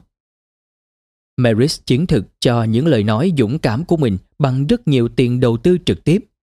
Google Ventures đang đầu tư 36% trong số vốn 2 tỷ đô la của mình cho các dự án khởi nghiệp về khoa học sự sống, bao gồm một vài dự án rất tham vọng nhắm đến kéo dài tuổi thọ. Sử dụng một so sánh theo kiểu bóng bầu dục Mỹ, Maris giải thích rằng trong cuộc chiến chống lại cái chết, chúng ta sẽ không cố giành vài mét lợi thế, chúng ta sẽ gắn thắng cả trận đấu. Tại sao ư? Vì Maris nói, sống thì tốt hơn là chết. Các ngôi sao khác của thung lũng Silicon cũng có chung những giấc mơ như vậy. Nhà đồng sáng lập PayPal, Peter Thiel, gần đây đã thừa nhận là anh muốn sống mãi mãi. Tôi nghĩ có lẽ có ba lối tiếp cận chính với cái chết. Anh giải thích. Anh có thể chấp nhận nó, anh có thể chối bỏ nó, hoặc anh có thể chiến đấu với nó. Tôi nghĩ xã hội của chúng ta giờ đầy rẫy những người có xu hướng chấp nhận hoặc chối bỏ. Nhưng tôi phải chiến đấu với nó hơn. một số người hẳn sẽ phẩy tay và cho rằng những tuyên bố như vậy là viễn vông. Nhưng Tell là một người rất nghiêm túc. Anh là một trong những doanh nhân thành công và có ảnh hưởng nhất thung lũng Silicon, với tài sản riêng ước tính khoảng 2,2 tỷ đô la. Tương lai thật rõ ràng, cái chết sẽ bị loại, bất tử vào vòng sau. Sự phát triển như vũ bảo trong các lĩnh vực như công nghệ di truyền, dược phẩm tái tạo và công nghệ nano thúc đẩy cho những lời tiên đoán còn lạc quan hơn. Một số chuyên gia tin rằng con người sẽ vượt qua được cái chết trước năm 2200. Số khác nói năm 2100. Kurzweil và De Grey còn tràn đầy tin tưởng hơn nữa. Họ giữ nguyên ý kiến rằng bất cứ ai có một cơ thể khỏe mạnh và một tài khoản ngân hàng ầm ấp tiền vào năm 2050 sẽ thực sự có cơ hội đạt được sự bất tử bằng cách đánh lừa cái chết cứ từng thập kỷ một. Theo như Kurzweil và De Grey, khi ấy, cứ độ mỗi 10 năm, chúng ta sẽ lại sải bước vào phòng khám và nhận một liệu trình trẻ hóa toàn diện, không chỉ chữa được các bệnh mà còn tái sinh các mô đang lão hóa, nâng cấp tay, mắt và não bộ. Đến kỳ điều trị tiếp theo, các bác sĩ đã phát minh ra vô vàng các loại thuốc men, chu trình và máy móc nâng cấp mới rồi. Nếu Kurzweil và De Grey nói đúng, thì có lẽ đã có những kẻ bất tử đi bên cạnh bạn trên phố rồi. Ít nhất là nếu bạn tình cờ đang đi bộ ở phố Wall hay đại lộ 5. Trên thực tế, họ sẽ là những người không chết già, chứ không phải là bất tử. Không như Chúa, những siêu nhân tương lai vẫn có thể chết bởi chiến tranh hay tai nạn và chẳng gì có thể đưa họ trở lại từ thế giới bên kia.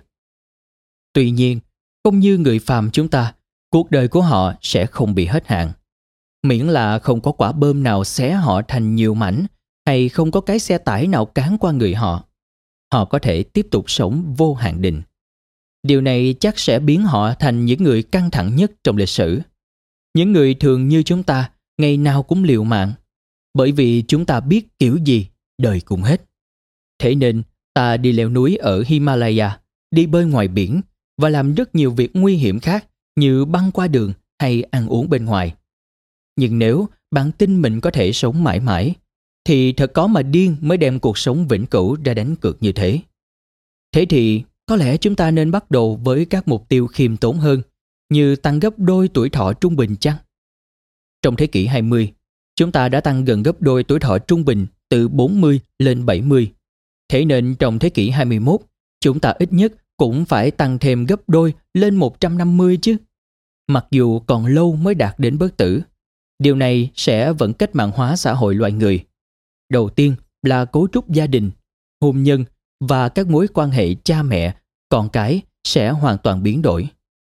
Ngày nay, người ta vẫn dự định chung sống trong cuộc hôn nhân cho đến khi cái chết chia lìa đôi ta. Và phần lớn cuộc đời chúng ta xoay quanh việc sinh con và nuôi dạy con. Giờ thử hình dung một người có tuổi thọ 150 năm, kết hôn ở tuổi 40, bà ta vẫn còn 110 năm nữa để sống. Liệu có thực tế không khi trông chờ cuộc hôn nhân của bà kéo dài 110 năm? Ngay cả những người công giáo chính tông có lẽ cũng không dám đồng tình với điều đó. Thế nên, trào lưu kết hôn nhiều lần ngày nay rất có thể sẽ gia tăng mạnh.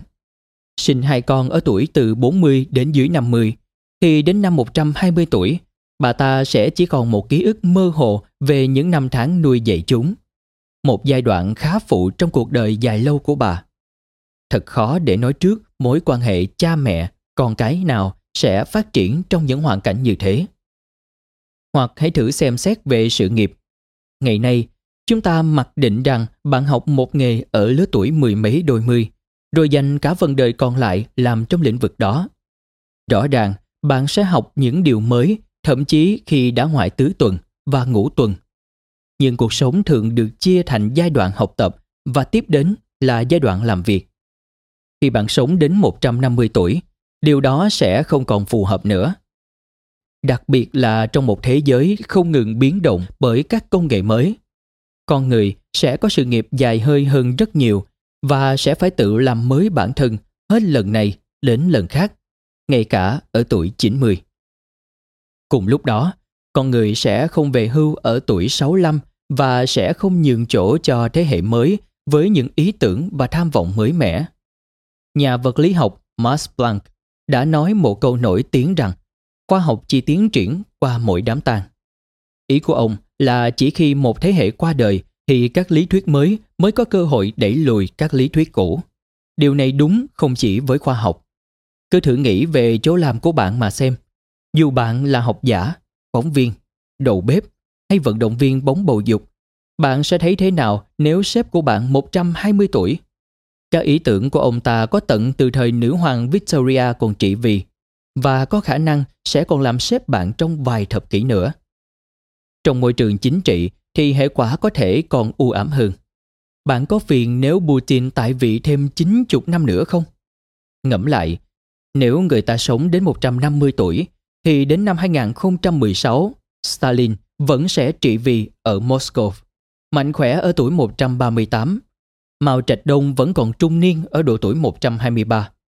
Công chúa Elizabeth vẫn đang ngồi chầu hậu đợi thừa kế ngai vàng từ vua George VI 121 tuổi. Con trai Charles của bà sẽ phải chờ đến lượt vào năm 2076. Giờ quay trở lại với thực tế, những phỏng đoán của Kurzweil và De Grey có thành sự thật vào năm 2050 hay 2100 hay không vẫn còn phải bàn.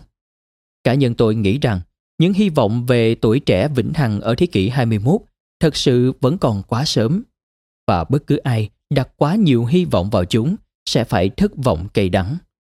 Thật chẳng dễ gì khi sống mà biết trước mình sắp chết. Nhưng còn khó khăn hơn nếu sống với niềm tin vào sự bất tử rồi nhận ra niềm tin ấy là sai.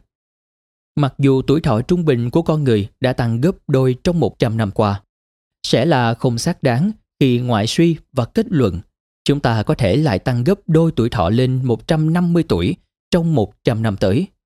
Vào năm 1900, tuổi thọ toàn cầu không cao hơn 40 bởi rất nhiều người chết trẻ vì suy dinh dưỡng, bệnh truyền nhiễm và bạo lực. Thế nhưng, những người thoát khỏi nạn đói, dịch bệnh và chiến tranh có thể sống thoải mái đến độ tuổi 70 và 80 là tuổi thọ tự nhiên của Homo sapiens. Trái với cách nghĩ thông thường, những người 70 tuổi không được xem là những tạo vật hiếm hoi của tự nhiên trong các thế kỷ trước. Galileo Galilei chết ở tuổi 77. Isaac Newton ở tuổi 84 và Michelangelo sống đến tuổi 88 già cỗi mà không cần sự trợ giúp gì của kháng sinh, vaccine hay ghép tạng. Thật vậy, ngay cả những con tinh tinh sống trong rừng đôi khi cũng sống đến 60 năm. Thật ra cho đến nay, y học hiện đại vẫn chưa nới rộng tuổi thọ tự nhiên được một năm nào. Thành tựu lớn nhất của y học là cứu chúng ta thoát khỏi chết yểu và cho phép chúng ta tận hưởng hết quãng đời thật sự của mình. Ngay cả nếu bây giờ chúng ta chẳng còn mắc ung thư, tiểu đường và các bệnh chết người chủ đạo khác.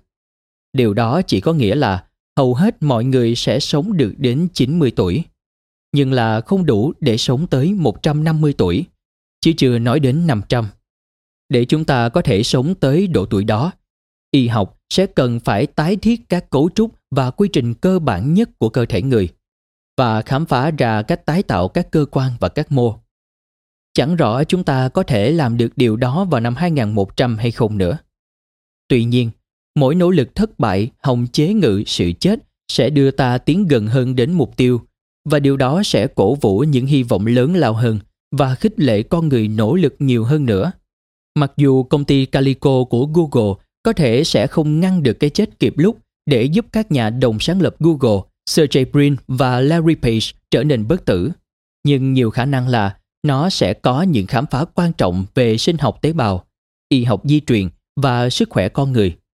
Từ đó, thế hệ các thành viên Google tiếp theo có thể bắt đầu tấn công cái chết từ các vị trí mới tốt hơn. Các nhà khoa học hiện đang lớn tiếng nói về sự bất tử cũng giống như cậu bé báo động giả về chó sói. Sớm muộn gì, chó sói cũng sẽ đến.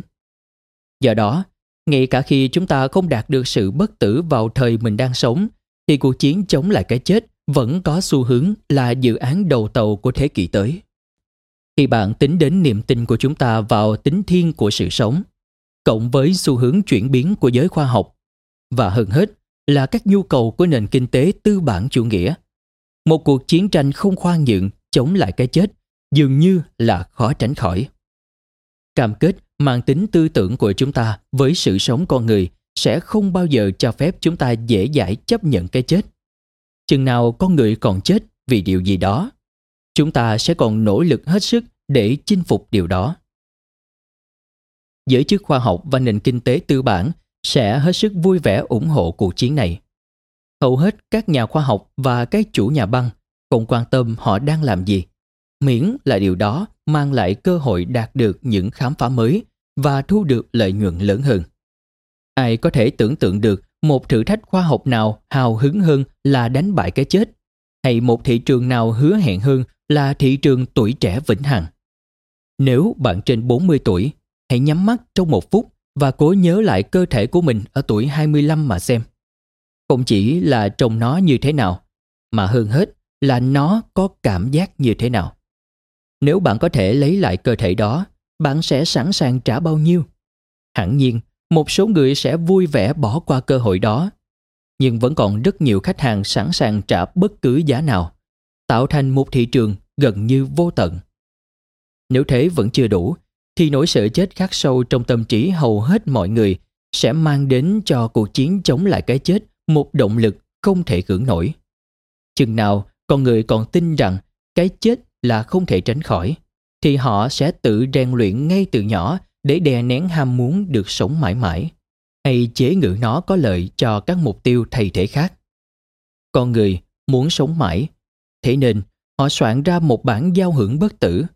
Họ phấn đấu để đạt tới vinh quang vĩnh hằng.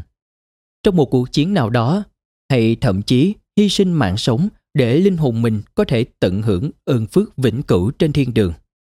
Chính nỗi sợ chết cũng tiếp liệu cho phần lớn tính sáng tạo nghệ thuật, cam kết chính trị và niềm tin tôn giáo của chúng ta. Woody Allen, người đã tạo dựng được sự nghiệp lừng lẫy nhờ nỗi sợ chết, từng được hỏi rằng liệu ông có hy vọng sẽ sống mãi trên màn bạc hay không? Allen đáp, tôi thà được sống mãi trong căn hộ của mình còn hơn. Ông nói tiếp, tôi không muốn đạt được sự bất tử qua công việc của mình. Tôi muốn đạt được nó bằng cách không chết. Vinh quang vĩnh hằng, các lễ tưởng niệm ái quốc và những giấc mơ về thiên đường là những thay thế hết sức nghèo nàn cho điều mà những người như Alan thực sự muốn. Không chết.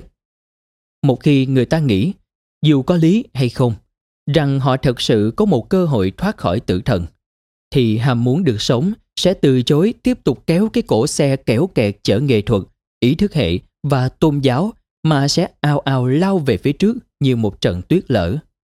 Nếu bạn nghĩ những kẻ cùng tôn giáo với đôi mắt rực lửa và hàng râu dài thượt là tàn nhẫn, cứ chờ xem những ông trùm bán lẻ già cỗi và các ngôi sao Hollywood sắp nổi đang lão hóa sẽ làm gì khi họ nghĩ thuốc trường sinh đang ở trong tầm với. Nếu và khi khoa học đạt được các tiến bộ đáng kể trong cuộc chiến chống lại cái chết, trận chiến thực sự sẽ dịch chuyển từ các phòng thí nghiệm sang các nghị viện, phòng xử án và đường phố. Một khi các nỗ lực khoa học được đền đáp, chúng sẽ khơi mào các xung đột chính trị quyết liệt. Tất cả các cuộc chiến tranh và xung đột trong lịch sử có lẽ sẽ chỉ như một màn dạo đầu mờ nhạt cho cuộc chiến thật sự sắp tới của chúng ta. Cuộc chiến dành tuổi trẻ vĩnh hằng. Quyền được hạnh phúc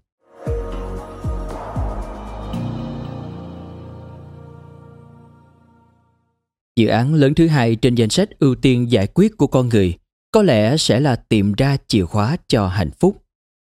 Từ xưa đến nay, vô số các nhà tư tưởng, nhà tiên tri và người dân đã định nghĩa hạnh phúc chứ không phải bản thân cuộc sống mới là điều tuyệt vời nhất.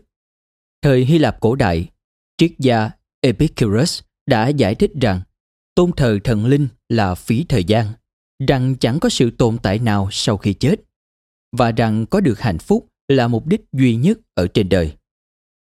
Hầu hết con người thời cổ đại đều chối bỏ tư tưởng của Epicurus. Nhưng ngày nay, nó đã trở thành quan điểm được mặc nhiên thừa nhận.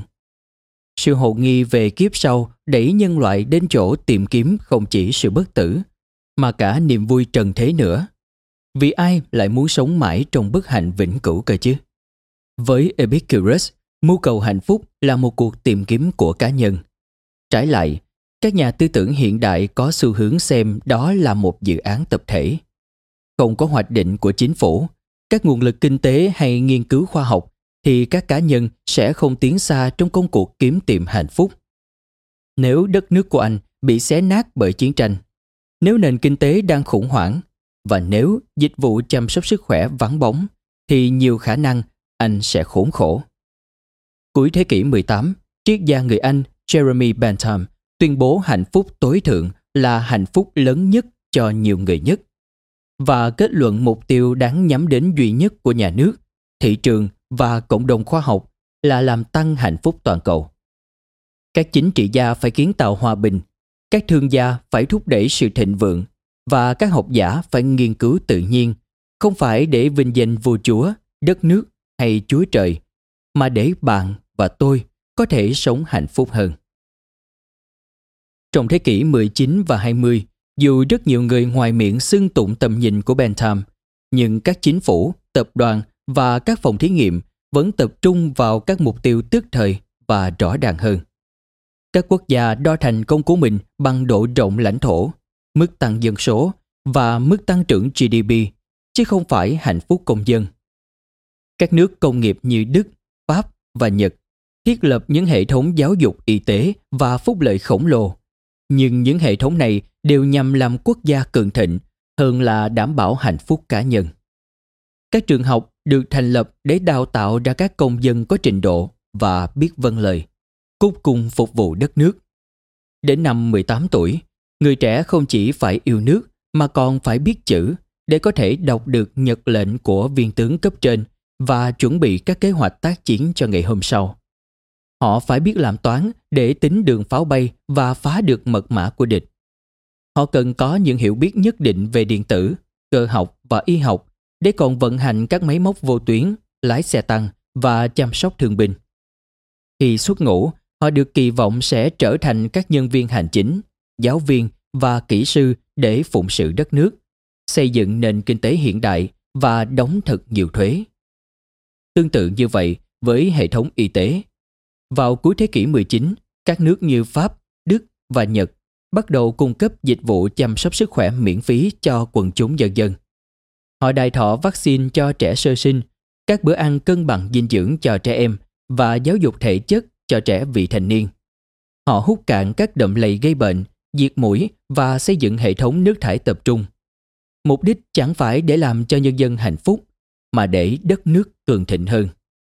Đất nước cần các chiến sĩ và công nhân vững vàng, cần những người phụ nữ khỏe mạnh sẽ cho ra đời thêm nhiều chiến sĩ và công nhân và cần các công chức đến nơi làm việc đúng 8 giờ sáng thay vì cáo ốm nằm nhà.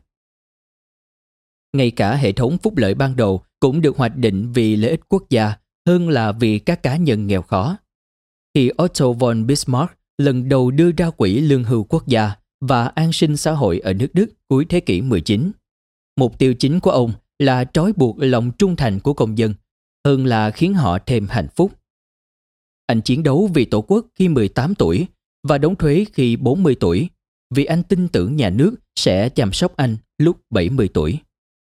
Vào năm 1776, những người cha lập quốc của nước Mỹ đã xác lập quyền mưu cầu hạnh phúc là một trong ba quyền bất khả xâm phạm của con người, cùng với quyền sống và quyền được tự do. Tuy nhiên, đáng chú ý là tuyên ngôn độc lập của nước Mỹ đảm bảo quyền mưu cầu hạnh phúc chứ không phải bản thân quyền được hạnh phúc.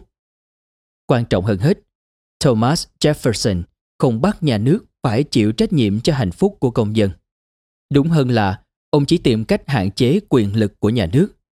Ý tưởng của ông là dành ra cho các cá nhân một không gian chọn lựa riêng tư, thoát khỏi sự kiểm soát của nhà nước. Nếu tôi nghĩ tôi sẽ hạnh phúc hơn khi cưới John chứ không phải Mary, thì sống ở San Francisco chứ không phải Salt Lake City. Và khi làm nhân viên pha chế quầy bar chứ không phải nông dân nuôi bò sữa, thì đó là quyền mưu cầu hạnh phúc theo cách của tôi. Và nhà nước không nên can thiệp ngay cả khi tôi lựa chọn sai. Thế nhưng trong vài thập kỷ trở lại đây, tình thế đã đảo ngược và tầm nhìn của Bentham đang được xem trọng hơn rất nhiều. Mọi người ngày càng tin rằng những hệ thống khổng lồ thiết lập từ hơn một thế kỷ trước để tăng cường sức mạnh quốc gia thực ra nên phục vụ hạnh phúc và lợi ích của từng công dân Chúng ta không ở đây để phục vụ đất nước, đất nước phải phục vụ chúng ta. Quyền mưu cầu hạnh phúc ban đầu được đặt ra để kiềm chế quyền lực nhà nước đã dần dần hóa thành quyền được hạnh phúc. Như thể con người có một quyền tự nhiên là phải được hạnh phúc và bất cứ thứ gì làm chúng ta bất mãn đều vi phạm đến các quyền con người cơ bản. Thế nên, nhà nước cần phải can thiệp. Trong thế kỷ 20, tổng sản phẩm quốc nội GDP bình quân đầu người có lẽ là thước đo tối thượng để đánh giá thành công của một đất nước. Từ góc nhìn này, Singapore, nơi mỗi công dân sản xuất trung bình lượng hàng hóa và dịch vụ trị giá 56.000 đô la mỗi năm, là một đất nước thành công hơn Costa Rica, nơi mỗi công dân chỉ sản xuất được có 14.000 đô la mỗi năm. Nhưng ngày nay, các nhà tư tưởng, chính trị gia và ngay cả các nhà kinh tế nữa cũng đang kêu gọi bổ sung hoặc thậm chí là thay GDP bằng GDX, tổng hạnh phúc quốc nội. Nói cho cùng thì con người ta muốn gì? Họ đâu có muốn sản xuất, họ muốn được hạnh phúc. Việc sản xuất là quan trọng vì nó cung cấp cơ sở vật chất cho hạnh phúc. Nhưng nó chỉ là phương tiện, không phải mục đích. Trong hết nghiên cứu này đến nghiên cứu khác, người Costa Rica cho thấy mức độ hài lòng với cuộc sống cao hơn nhiều so với người Singapore. Bạn thích là một người Singapore làm việc năng suất cao nhưng bất mãn, hay một người Costa Rica làm việc kém năng suất hơn nhưng hài lòng. Kiểu logic này có thể sẽ khiến con người đưa hạnh phúc thành mục tiêu chính thứ hai trong thế kỷ 21. Thoạt nhìn có vẻ đây là một dự án tương đối dễ dàng. Nếu nạn đói, dịch bệnh và chiến tranh đang biến mất dần, nếu con người được trải nghiệm hòa bình và thịnh vượng chưa từng có, và nếu tuổi thọ cũng tăng mạnh, thì hẳn những thứ đó sẽ làm con người hạnh phúc, đúng chứ? Sai. Khi Epicurus định nghĩa hạnh phúc là điều tốt đẹp hơn hết thảy, ông cũng cảnh báo các môn đệ của mình rằng phải rất vất vả mới có được hạnh phúc. Các thành tựu vật chất không thôi sẽ chẳng thỏa mãn chúng ta được lâu. Thật vậy, cuộc theo đuổi mù quáng tiền tài, danh vọng và lạc thú sẽ chỉ làm cho ta đau khổ. Chẳng hạn, Epicurus đã khuyên mọi người nên ăn uống vừa phải và tiết giảm nhu cầu tình dục của bản thân. Về lâu dài, một tình bạn sâu sắc sẽ làm ta hài lòng hơn một cuộc truy hoang cuồng loạn. Epicurus đã vạch ra cả một bộ quy tắc chuẩn mực những điều nên làm và không nên làm để chỉ lối cho con người đi theo con đường đầy hiểm hóc dẫn đến hạnh phúc. Có vẻ Epicurus có lý. Hạnh phúc không đến dễ dàng, dù đã đạt được những thành tựu chưa từng có trong vài thập kỷ gần đây con người đương đại chưa hẳn đã hạnh phúc hơn ông bà tổ tiên mình trong quá khứ. Thật vậy, có một dấu hiệu rất đáng ngại là dù giàu có, tiện nghi và an toàn hơn, nhưng tỷ lệ tự tử trong nhóm các nước phát triển cũng cao hơn nhiều so với các xã hội truyền thống. Ở Peru, Guatemala, Philippines và Albania, những nước đang phát triển phải chịu đựng đói nghèo và bất ổn chính trị. Cứ 100.000 người mới có một người tự tử mỗi năm. Trong khi ở những nước giàu có và hòa bình như Thụy Sĩ, Pháp, Nhật Bản và New Zealand, hàng năm cứ 100.000 người lại có 25 người tự kết liễu cuộc đời. Vào năm 1985, hầu hết người dân Hàn Quốc đều nghèo, thất học và bị trói buộc bởi truyền thống. Sống dưới một chế độ độc tài chuyên chế. Ngày nay, Hàn Quốc là một cường quốc kinh tế hàng đầu. Các công dân của nước này thuộc vào nhóm được giáo dục tốt nhất thế giới và đất nước được hưởng một chế độ dân chủ tương đối ổn định và tự do. Thế nhưng, khi mà năm 1985 chỉ có 9 người trong số mỗi 100.000 người Hàn tự tử, thì ngày nay tỷ lệ hàng năm đã tăng hơn gấp 3, lên tới 30 trong số mỗi 100.000 người. Dĩ nhiên có những xu hướng ngược lại và mang tính khích lệ hơn nhiều. Chẳng hạn tỷ lệ tử vong ở trẻ em giảm mạnh chắc chắn đã gia tăng mức độ hạnh phúc và phần nào bù đắp cho con người trước những căng thẳng của đời sống hiện tại. Tuy nhiên, ngay cả khi chúng ta có phần hạnh phúc hơn tổ tiên của mình, thì mức độ hài lòng gia tăng đó vẫn thấp hơn kỳ vọng rất nhiều. Vào thời đồ đá, trung bình một người có 4.000 calo năng lượng để sử dụng mỗi ngày. Con số này không chỉ bao gồm thức ăn mà còn cả năng lượng dùng vào việc chuẩn bị công cụ, quần áo, nghệ thuật và nhóm lửa. Ngày nay, mỗi ngày một người Mỹ trung bình sử dụng 228.000 calo năng lượng. Không chỉ để làm đầy cái dạ dày mà còn sử dụng cho xe cộ, máy tính, tủ lạnh và tivi nữa.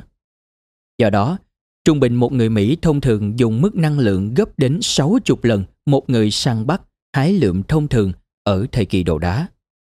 Liệu họ có hạnh phúc gấp 60 lần? Chúng ta hoàn toàn có thể hoài nghi những quan điểm lạc quan thái quá như vậy. Và ngay cả khi chúng ta đã vượt qua rất nhiều những khốn khổ của ngày hôm qua, thì việc đạt được hạnh phúc thực sự có lẽ vẫn sẽ khó hơn rất nhiều so với việc loại bỏ đau khổ rành rành. Vào thời trung đại, chỉ cần một mẫu bánh mì cũng đủ khiến một người nông dân đang chết đói vui sướng. Còn làm sao để mang lại niềm vui sướng cho một gã kỹ sư chán đời, thừa tiền và quá cân đây? Nửa sau thế kỷ 20 là kỷ nguyên vàng của nước Mỹ. Chiến thắng trong Thế chiến thứ hai. Tiếp theo đó là chiến thắng mang tính quyết định còn hơn thế nữa trong chiến tranh lạnh. Đã biến nước Mỹ trở thành siêu cường hàng đầu trên thế giới. Từ năm 1950 đến năm 2000, GDP của Mỹ tăng từ 2.000 tỷ đô la lên đến 12.000 tỷ đô la. Thu nhập bình quân đầu người thực tế tăng gấp đôi. Viên tránh thai mới được phát minh khiến tình dục trở nên tự do hơn bao giờ hết. Đàn bà, người đồng tính, người Mỹ gốc Phi và các nhóm thiểu số khác cuối cùng cũng đã có được cho mình một miếng bánh Mỹ lớn hơn. Một cơn lũ ồ ạt xe hơi, tủ lạnh, điều hòa, máy hút bụi, máy rửa bát, máy giặt, điện thoại, tivi và máy tính giá rẻ thay đổi đời sống hàng ngày đến mức khó nhận ra nổi. Thế nhưng các nghiên cứu đã chỉ ra là mức độ hạnh phúc chủ quan của người Mỹ trong thập niên 1990 chỉ sấp xỉ với thập niên 1950. Ở Nhật Bản, thu nhập bình quân thực tế tăng gấp 5 lần từ năm 1958 đến năm 1987 trong một đợt bùng nổ kinh tế nhanh nhất trong lịch sử. Điều đáng ngạc nhiên là cơn lốc thịnh vượng này kèm theo hàng hà sa số những thay đổi cả tích cực lẫn tiêu cực trong lối sống và quan hệ xã hội ở Nhật, tác động rất ít lên mức độ hạnh phúc chủ quan của người Nhật. Người Nhật vào thập niên 90 cũng chỉ hài lòng hay không hài lòng, y như người Nhật vào thập niên 50. Có vẻ như hạnh phúc đã đập phải một trận kính bí ẩn nào đó ngăn nó lớn lên bất chấp tất cả những thành tựu vô tiền khoáng hậu của chúng ta. Ngay cả khi chúng ta cung cấp thực phẩm miễn phí cho tất cả mọi người, chữa được mọi loại bệnh và đảm bảo hòa bình thế giới, thì cũng chưa chắc sẽ phá vỡ được tấm trần kính đó. Đạt được hạnh phúc thực sự sẽ không dễ dàng hơn là bao so với chiến thắng tuổi già và cái chết. Trần kính hạnh phúc được chống đỡ bởi hai trụ cột vững như bàn thạch, một tâm lý và một sinh lý. Trên bệnh viện tâm lý, hạnh phúc phụ thuộc vào ước mong hơn là các điều kiện sống khách quan. Chúng ta không cảm thấy hài lòng bằng cách sống một cuộc đời thanh bình và thịnh vượng. Thật ra, chúng ta cảm thấy hài lòng khi thực tại đáp ứng mong đợi của mình. Tin xấu là khi các điều kiện sống trở nên tốt hơn thì mức mong đợi lại càng phình to. Những tiến bộ chóng mặt trong điều kiện sống như con người đã được trải nghiệm trong những thập kỷ gần đây khiến ta kỳ vọng hơn thay vì hài lòng hơn. Nếu chúng ta không thay đổi điều này thì những thành tựu trong tương lai của chúng ta rất có thể sẽ vẫn làm chúng ta không thỏa mãn như xưa này. Trên bệnh viện sinh học, cả sự mong đợi và hạnh phúc của chúng ta đều được quyết định bởi tình trạng sinh hóa, chứ không phải bởi tình trạng kinh tế, xã hội hay chính trị. Theo Epicurus, chúng ta hạnh phúc khi có cảm giác dễ chịu và rũ bỏ được những cảm giác khó chịu. Tương tự, Jeremy Bentham cũng cho rằng tự nhiên trao quyền kiểm soát con người cho hai chủ thể, sự khoan khoái và nỗi đau đớn và chỉ hai thứ đó quyết định mọi thứ chúng ta làm, nói và nghĩ. Người kế tục Bentham, John Stuart Mill, giải thích rằng hạnh phúc chẳng qua chỉ là trạng thái khoan khoái và được giải thoát khỏi đau đớn. Và ngoài sự khoan khoái và đau đớn ra, chẳng có cái thiện cũng không có cái ác. Bất cứ ai cố suy ra tính thiện, tính ác từ thứ gì khác, như lời của Chúa hay lợi ích quốc gia, đều đang lừa bạn. Và có lẽ là đang tự lừa bịp chính mình nữa. Vào thời Epicurus, kiểu nói năng như vậy là bán bổ. Vào thời Bentham và Mill thì đó là sự lật đổ triệt để. Nhưng vào thế kỷ 21 thì đây là quan điểm khoa học chính thống. Theo các ngành khoa học sự sống, hạnh phúc và khổ đau chẳng qua chỉ là các mức cân bằng khác nhau của các cảm giác thể xác. Chúng ta không hề phản ứng với các sự kiện ở thế giới bên ngoài mà chỉ phản ứng với những cảm giác trong cơ thể của chính mình. Chẳng ai cảm thấy đau vì mất việc, vì mới ly dị hay vì chính phủ gây chiến với nước khác. Điều duy nhất khiến con người đau khổ là những cảm giác khó chịu trong chính cơ thể họ. Mất việc chắc chắn có thể dẫn đến trầm cảm, nhưng bản thân trầm cảm là một dạng cảm giác thể xác khó chịu. Hàng nghìn thứ có thể làm ta tức giận, nhưng cơn tức giận không phải là một thứ trừu tượng. Lúc nào nó cũng được cảm nhận bằng sức nóng và sự căng thẳng trong cơ thể. Đó chính là điều khiến cơn giận phừng phừng đến thế. Chẳng phải không dưng mà chúng ta nói mình nóng bừng vì tức giận. Ngược lại, khoa học nói rằng chẳng ai trở nên hạnh phúc vì được thăng chức, trúng số hay thậm chí là tìm được tình yêu đích thực. Người ta chỉ trở nên hạnh phúc bởi một thứ duy nhất, cảm giác trong cơ thể. Thử tưởng tượng bạn là Mario Götze, tiền vệ tấn công của đội tuyển bóng đá Đức trong trận chung kết World Cup năm 2014 gặp tuyển Argentina. 113 phút đã trôi qua, chưa bàn thắng nào được ghi. Chỉ còn 7 phút trước loạt sút luân lưu đáng sợ. Khoảng 75.000 cổ động viên háo hức ngồi chật sân vận động Maracana ở Rio và hàng triệu người hồi hộp theo dõi trên khắp thế giới. Bạn còn cách cầu môn Argentina vài mét thì Andres Rugro thực hiện đường truyền tuyệt cú về phía bạn. Bạn lấy ngực đỡ bóng, quả bóng rơi đúng tầm chân. Bạn tung cú đá thì bóng vẫn còn trên không và quả bóng bay qua thủ môn của đội Argentina để rồi nằm gọn trong lưới. Wow! Sân vận động vỡ tung như núi lửa phun trào. Hàng vạn người gào lên như phát rồ, đồng đội lao đến ôm hôn bạn. Hàng triệu cổ động viên nhà tại Berlin và Munich quỵ xuống. Nước mắt vỡ òa trước màn hình TV. Bạn sướng phát điên. Nhưng không phải vì quả bóng trong lưới tuyển Argentina hay những cuộc ăn mừng đang diễn ra trong các beer garden kiểu Đức chật nêm. Thật ra, bạn đang phản ứng với cơn bão cảm giác bên trong cơ thể mình.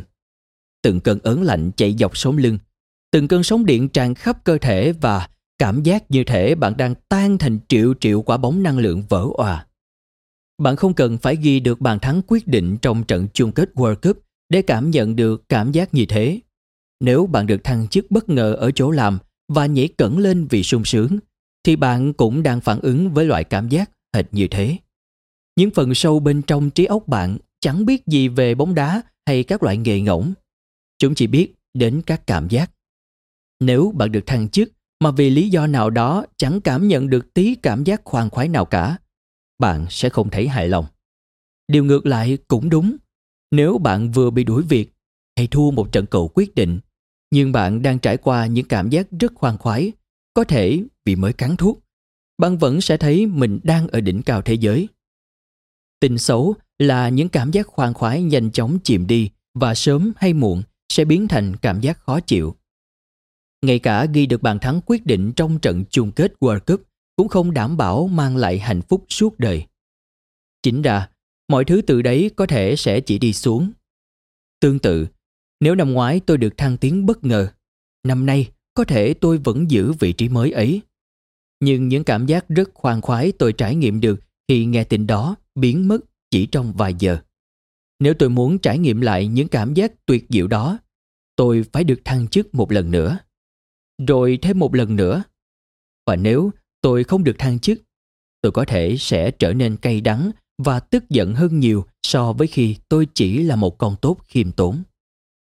Tất cả là lỗi của tiến hóa. Trải qua vô số thế hệ, hệ thống sinh hóa của chúng ta thích nghi để tăng khả năng tồn tại và sinh sản, chứ không phải nhắm tới hạnh phúc của chúng ta. Hệ thống sinh hóa tưởng thưởng cho những hành vi có lợi cho sinh tồn và sinh sản bằng những cảm giác khoan khoái.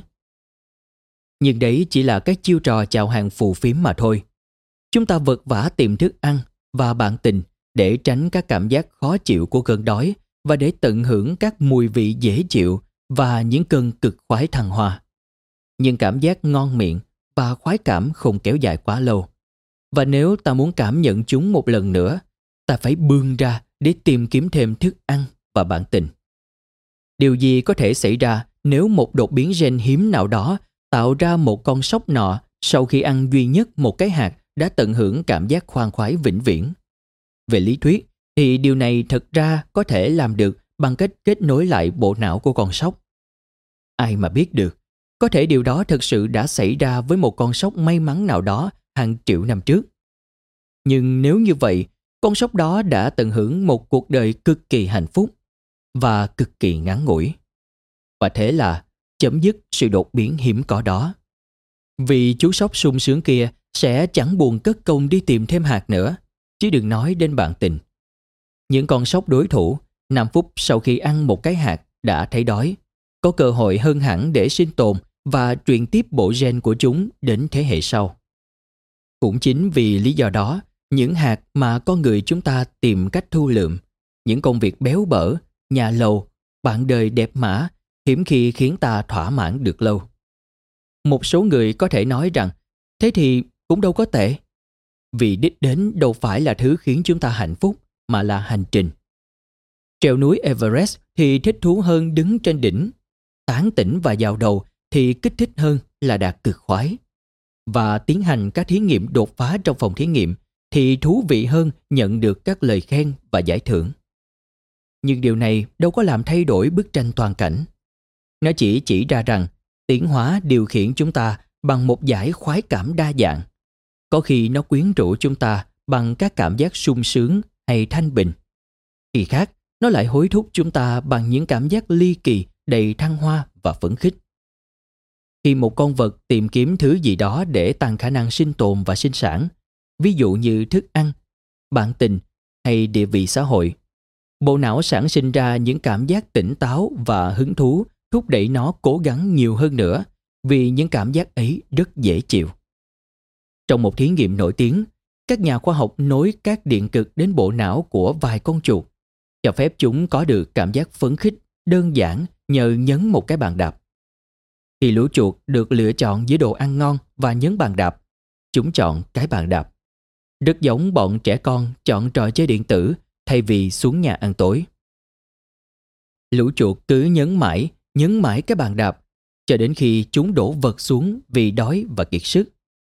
Con người có thể cũng thích cảm giác phấn khích của cuộc đua hơn là thỏa mãn với men sậy chiến thắng.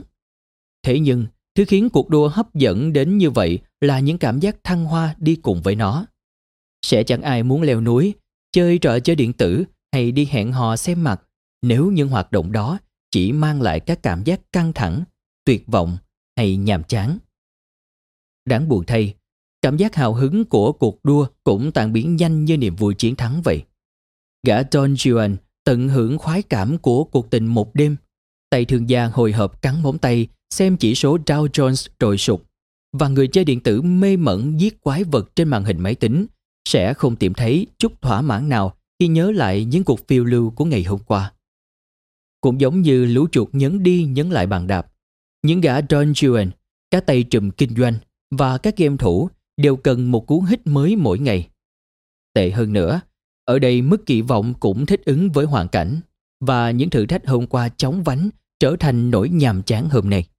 Có lẽ chìa khóa hạnh phúc không đến từ cuộc đua lẫn huy chương vàng mà đến từ sự kết hợp đúng mức của cảm giác phấn khích và thanh tịnh. Nhưng hầu hết chúng ta có xu hướng chuyển thẳng từ trạng thái căng thẳng sang trạng thái buồn chán và ngược lại, trong khi tâm trạng luôn bất mãn với cả hai trạng thái.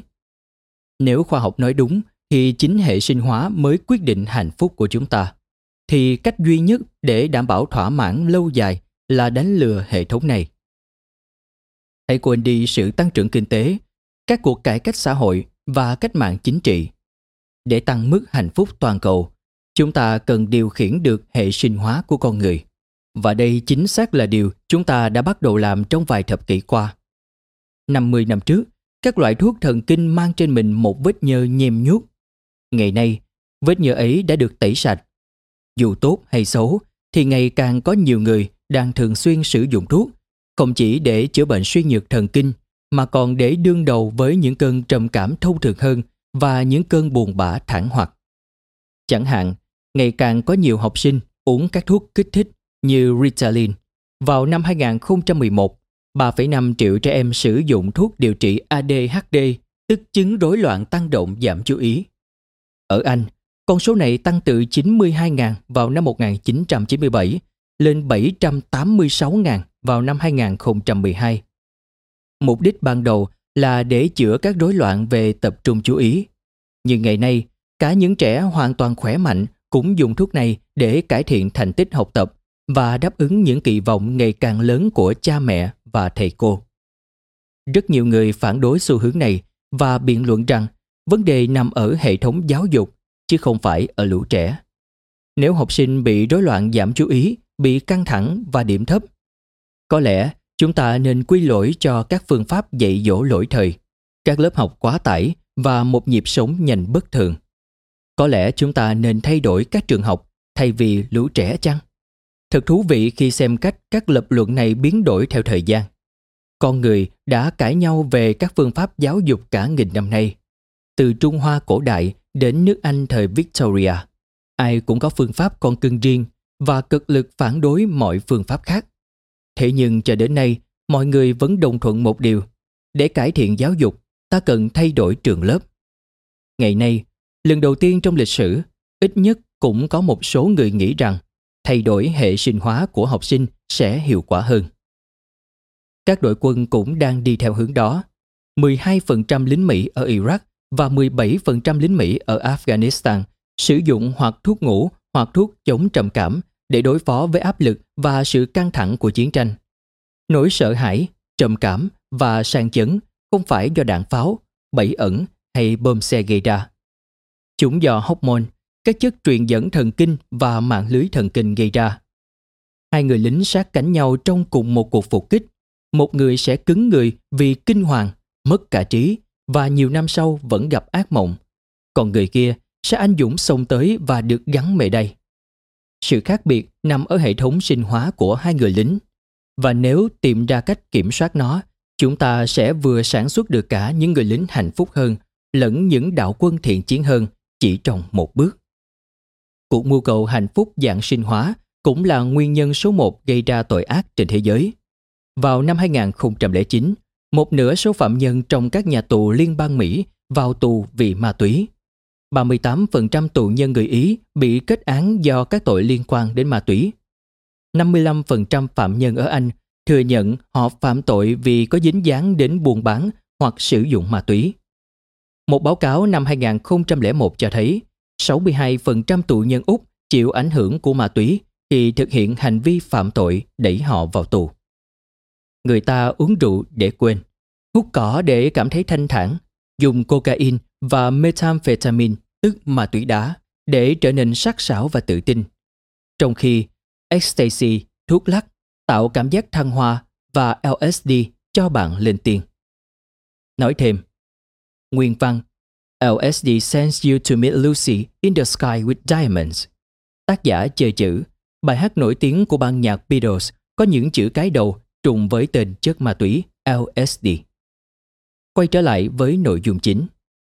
Thứ mà một số người mong muốn đạt được qua học tập, làm việc hay chăm lo cho gia đình, con cái, thì số khác tìm cách đoạt lấy một cách dễ dàng hơn rất nhiều qua việc sử dụng đúng liều lượng các chất hóa học.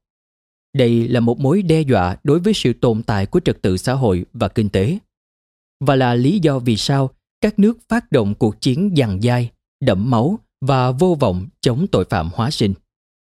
Nhà nước hy vọng quản lý được việc truy tìm hạnh phúc bằng hóa chất, phân biệt rạch ròi giữa việc lạm dụng xấu xa và sử dụng có mục đích tốt đẹp. Nguyên tắc rất rõ ràng, lợi dụng sinh hóa mà tăng cường ổn định chính trị, trật tự xã hội và phát triển kinh tế thì được phép và thậm chí được khuyến khích. Ví dụ như các loại thuốc xoa dịu những đứa trẻ tăng động ở trường, hay tạo động lực cho binh lính đang lo lắng lao ra mặt trận. Những sự lạm dụng đe dọa sự ổn định và phát triển thì bị cấm. Nhưng mỗi năm, các loại thuốc mới lại được tạo ra trong phòng thí nghiệm của các trường đại học, các công ty dược và các tổ chức tội phạm. Còn nhu cầu của nhà nước lẫn thị trường cũng thay đổi không ngừng. Khi cuộc kiếm tìm hạnh phúc sinh hóa tăng tốc, nó cũng sẽ tái cấu trúc chính trị, xã hội và kinh tế và sẽ ngày càng trở nên khó kiểm soát.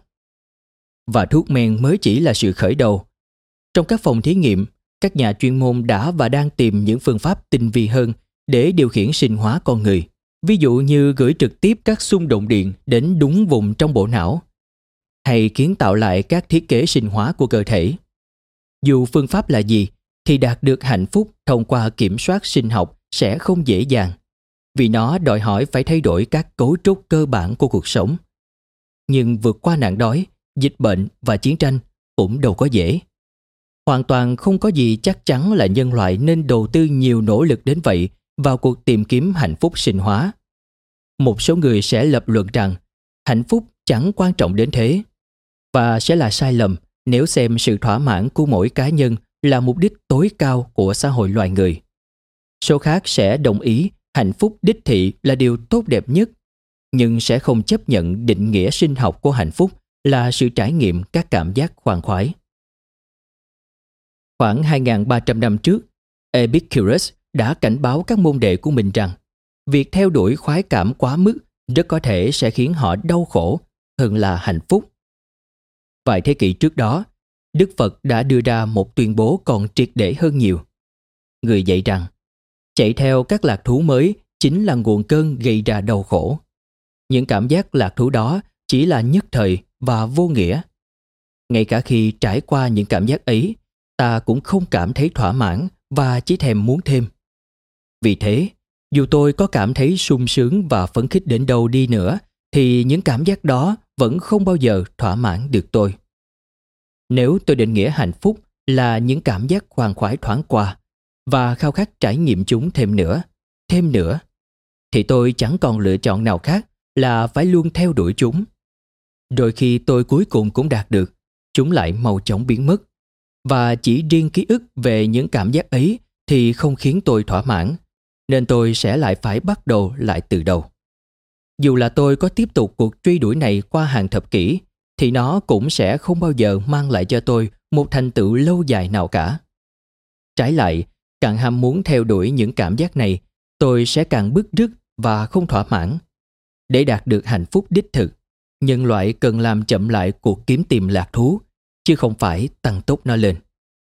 Quan điểm Phật giáo này về hạnh phúc có rất nhiều điểm chung với quan điểm sinh hóa.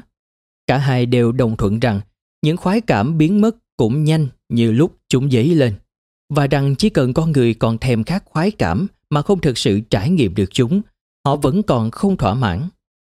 Tuy nhiên, vấn đề này có hai giải pháp hoàn toàn khác nhau. Giải pháp sinh hóa là phát triển những sản phẩm và liệu pháp sẽ giúp con người đạt được khoái cảm không dứt để chúng luôn song hành với chúng ta. Đức Phật lại khuyên ta nên tiết giảm cơn thèm khát khoái cảm và không cho chúng kiểm soát cuộc đời mình. Theo Đức Phật, cảm giác của ta liên tục xuất hiện rồi tan biến. Khi tâm trí đã học được cách nhìn thấu bản chất cảm giác chỉ là những rung động nhất thời và vô nghĩa. Ta sẽ không còn hứng thú theo đuổi chúng. Vì có nghĩa lý gì khi ta theo đuổi một thứ thoát hiện rồi cũng thoát tan? Hiện tại con người hứng thú với giải pháp sinh hóa hơn nhiều cho dù các nhà sư sống trong các hang động của himalaya hay các triết gia trong tháp ngà có nói gì thì đối với những thế lực tư bản khủng khiếp, hạnh phúc là khoái lạc. Chậm hết. Cứ mỗi năm trôi qua, sức chịu đựng của chúng ta đối với cảm giác khó chịu lại giảm và cơn thèm khát những cảm giác khoan khoái lại tăng. Cả nghiên cứu khoa học và hoạt động kinh tế đều được lái theo hướng đó. Mỗi năm đều tạo ra những loại thuốc giảm đau tốt hơn. Các vị kem mới, những loại nệm thoải mái hơn và các trò chơi gây nghiện hơn trên điện thoại thông minh – để chúng ta không phải chịu đựng một giây nhàm chán nào trong lúc chờ xe buýt. Và dĩ nhiên, tất cả những điều đó vẫn chưa đủ. Vì Homo sapiens không tiến hóa để hưởng thụ cảm giác khoan khoái thường xuyên. Nên nếu đó vẫn là điều mà nhân loại muốn, thì món kem và trò chơi điện thoại thông minh sẽ không đủ. Sẽ cần phải thay đổi cả sinh hóa, tái cấu trúc cơ thể và bộ não của chúng ta nữa. Thế nên, chúng ta đang cố làm điều đó. Bạn có thể còn cân nhắc liệu như thế là tốt hay xấu. Nhưng có lẽ, dự án vĩ đại thứ hai của thế kỷ 21 đảm bảo hạnh phúc toàn cầu sẽ liên quan đến tái cấu trúc Homo sapiens để có thể tận hưởng khoái cảm vĩnh cửu. Những vị thần trên trái đất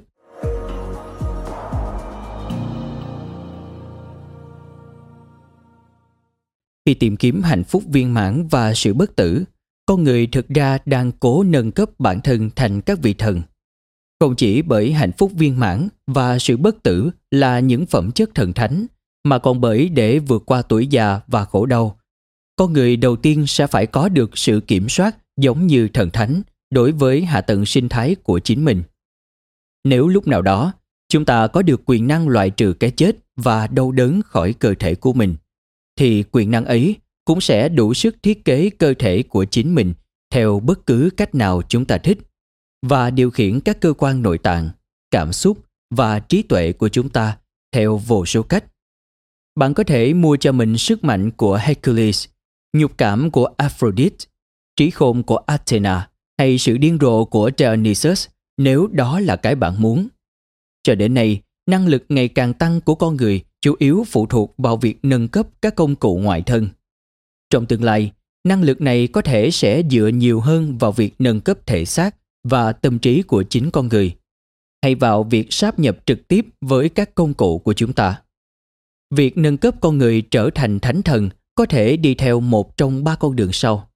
Công nghệ sinh học, công nghệ robot sinh học và công nghệ chế tạo các thực thể phi hữu cơ. Công nghệ sinh học bắt đầu với nhận thức là chúng ta chưa hề hiện thực hóa được toàn bộ tiềm năng của cơ thể hữu cơ. Trong 4 tỷ năm, chọn lọc tự nhiên đã mấy mó vặn vẹo những cơ thể này.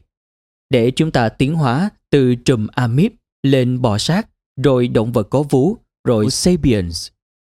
Thế nhưng, không có lý gì để nghĩ là sapiens là trạm cuối cả. Một số thay đổi tương đối nhỏ trong gen, hormone và neuron thần kinh cũng đủ để biến Homo erectus, tức người đứng thẳng, chẳng thể sản xuất được gì ấn tượng hơn mấy con dao đá lửa, sang Homo sapiens, tức người tinh khôn, có thể sản xuất tàu vũ trụ và máy vi tính. Ai mà biết được kết quả sẽ như thế nào nếu xuất hiện chỉ một vài thay đổi nữa trong ADN, hệ hormone hay cấu trúc bộ não của chúng ta. Công nghệ sinh học sẽ không kiên nhẫn chờ đợi chọn lọc tự nhiên thể hiện tài biến hóa. Thay vào đó, các kỹ sư công nghệ sinh học sẽ lấy cơ thể sapiens và chủ định viết lại mã gen, kết nối lại các mạch trong não, thay đổi cân bằng sinh hóa, thậm chí cho mọc thêm các chi hoàn toàn mới nữa.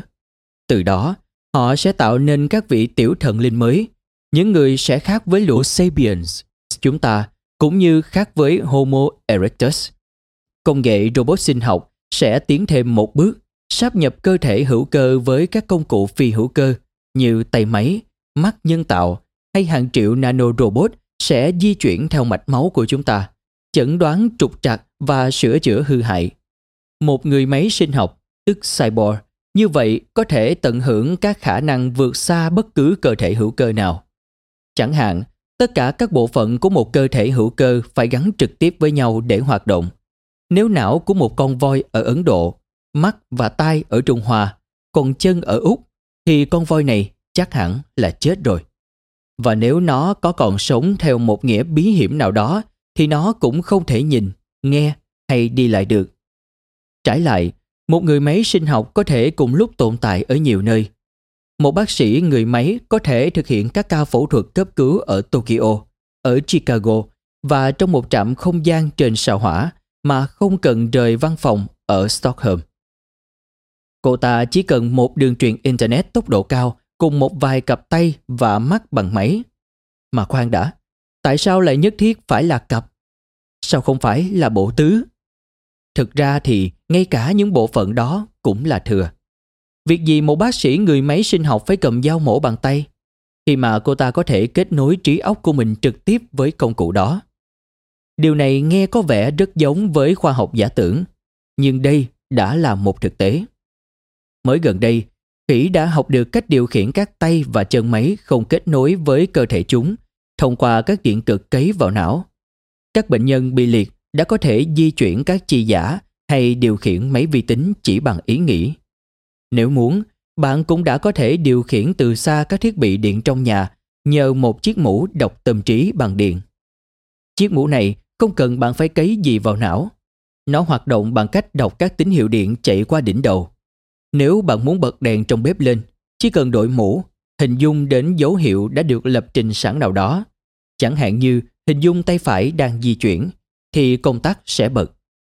Bạn có thể mua những cái mũ như vậy trên mạng chỉ với giá 400 đô la. Thế nhưng, ngay cả công nghệ robot sinh học vẫn còn khá dè dặt. Bởi công nghệ này mặc nhiên thừa nhận rằng bộ não hữu cơ sẽ tiếp tục là trung tâm đầu não chỉ huy và điều hành sự sống.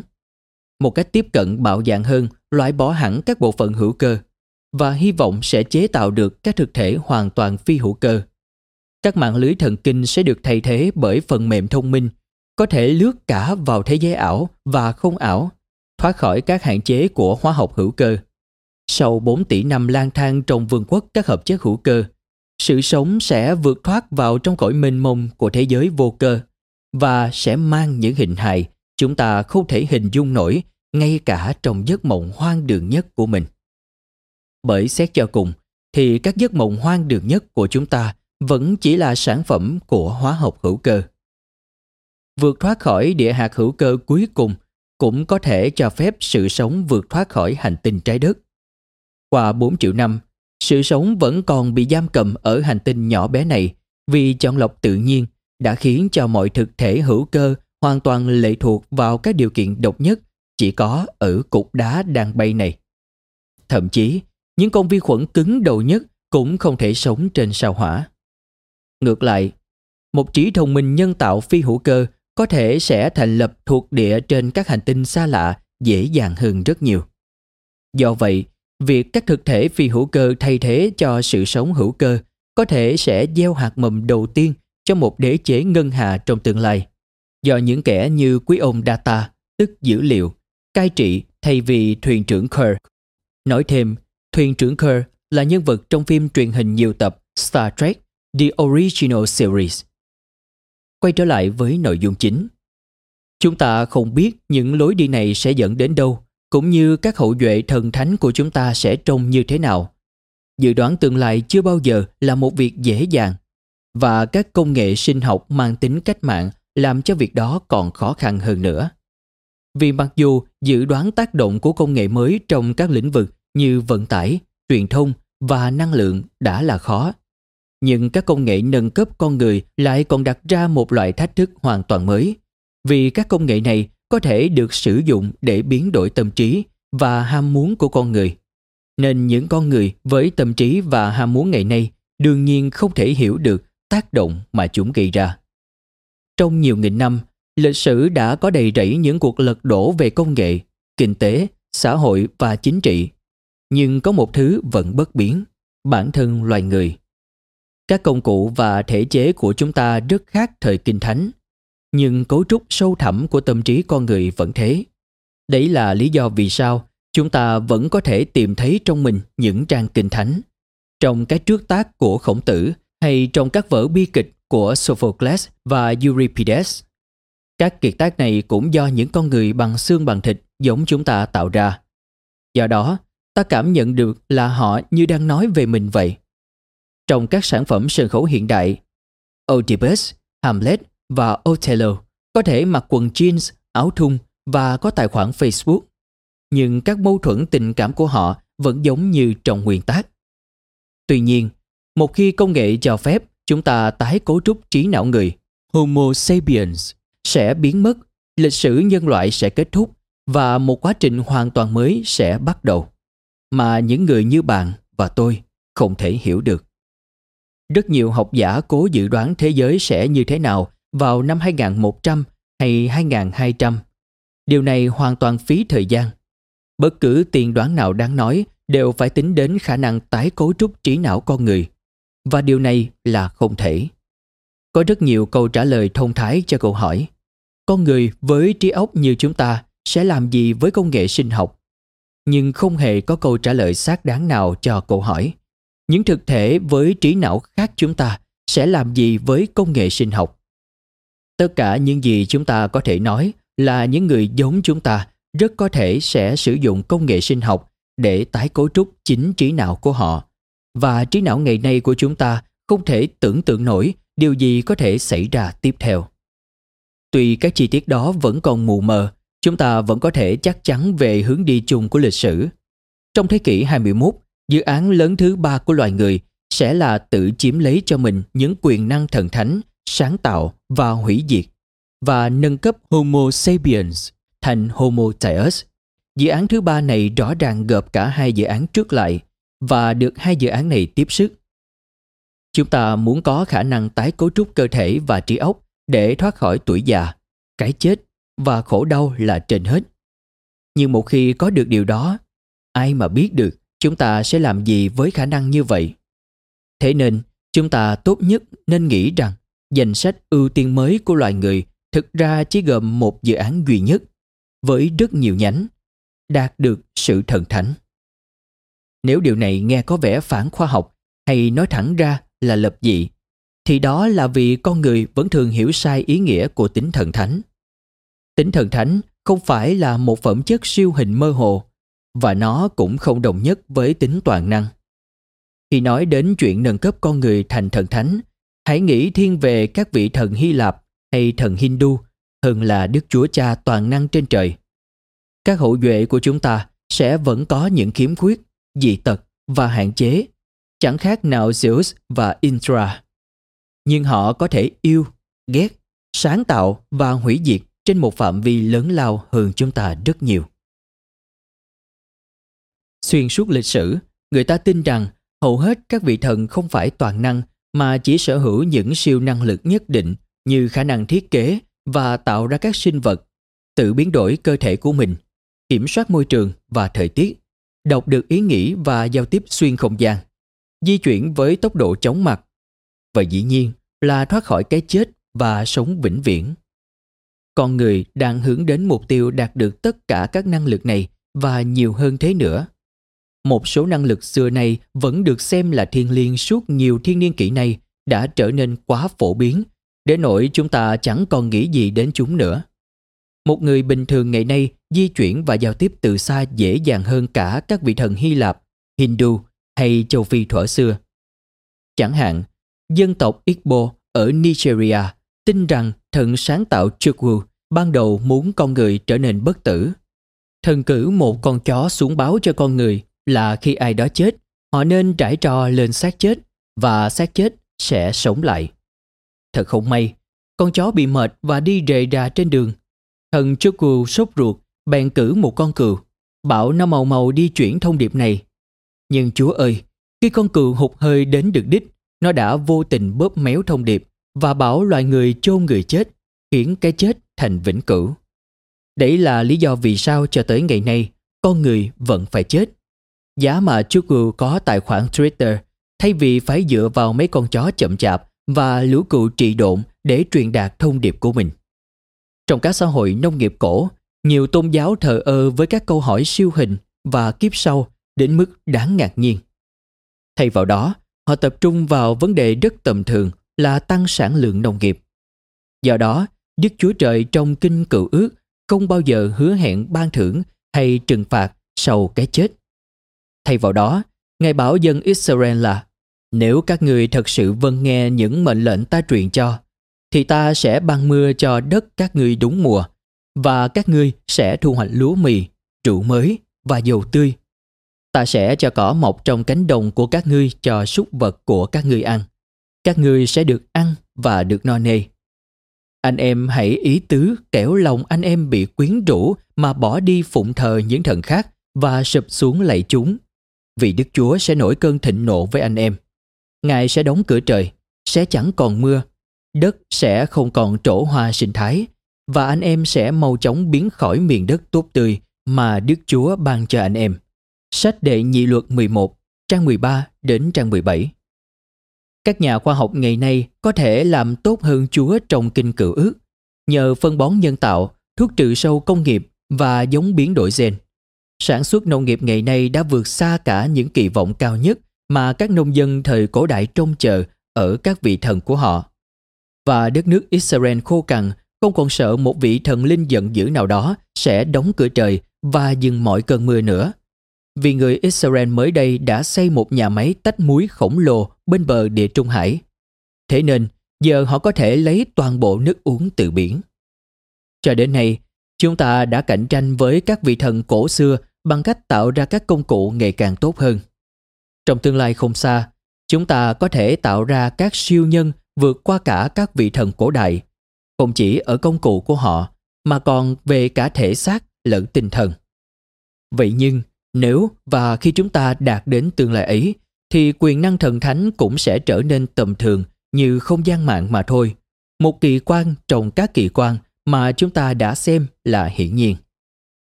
Chúng ta có thể đoán chắc rằng con người sẽ phấn đấu đạt đến cấp độ thần thánh vì họ có rất nhiều lý do để muốn có một sự nâng cấp như vậy và có rất nhiều cách thức để đạt được điều đó. Ngay cả khi một con đường có vẻ hứa hẹn hóa ra là đường cục thì vẫn còn có các con đường khác để ngỏ. Chẳng hạn, chúng ta có thể sẽ phát hiện ra rằng việc thực hiện điều khiển bộ gen người theo ý mình là quá ư phức tạp. Nhưng điều này sẽ không ngăn được con người phát triển các giao diện não máy tính, các nano robot hay trí thông minh nhân tạo. Dù vậy, cũng không cần hoảng sợ. Ít ra là vào lúc này, việc nâng cấp Sapiens sẽ là một tiến trình lịch sử dần già hơn là một thảm họa kiểu Hollywood. Homo sapiens sẽ không bị tiêu diệt bởi cuộc lật đổ của robot.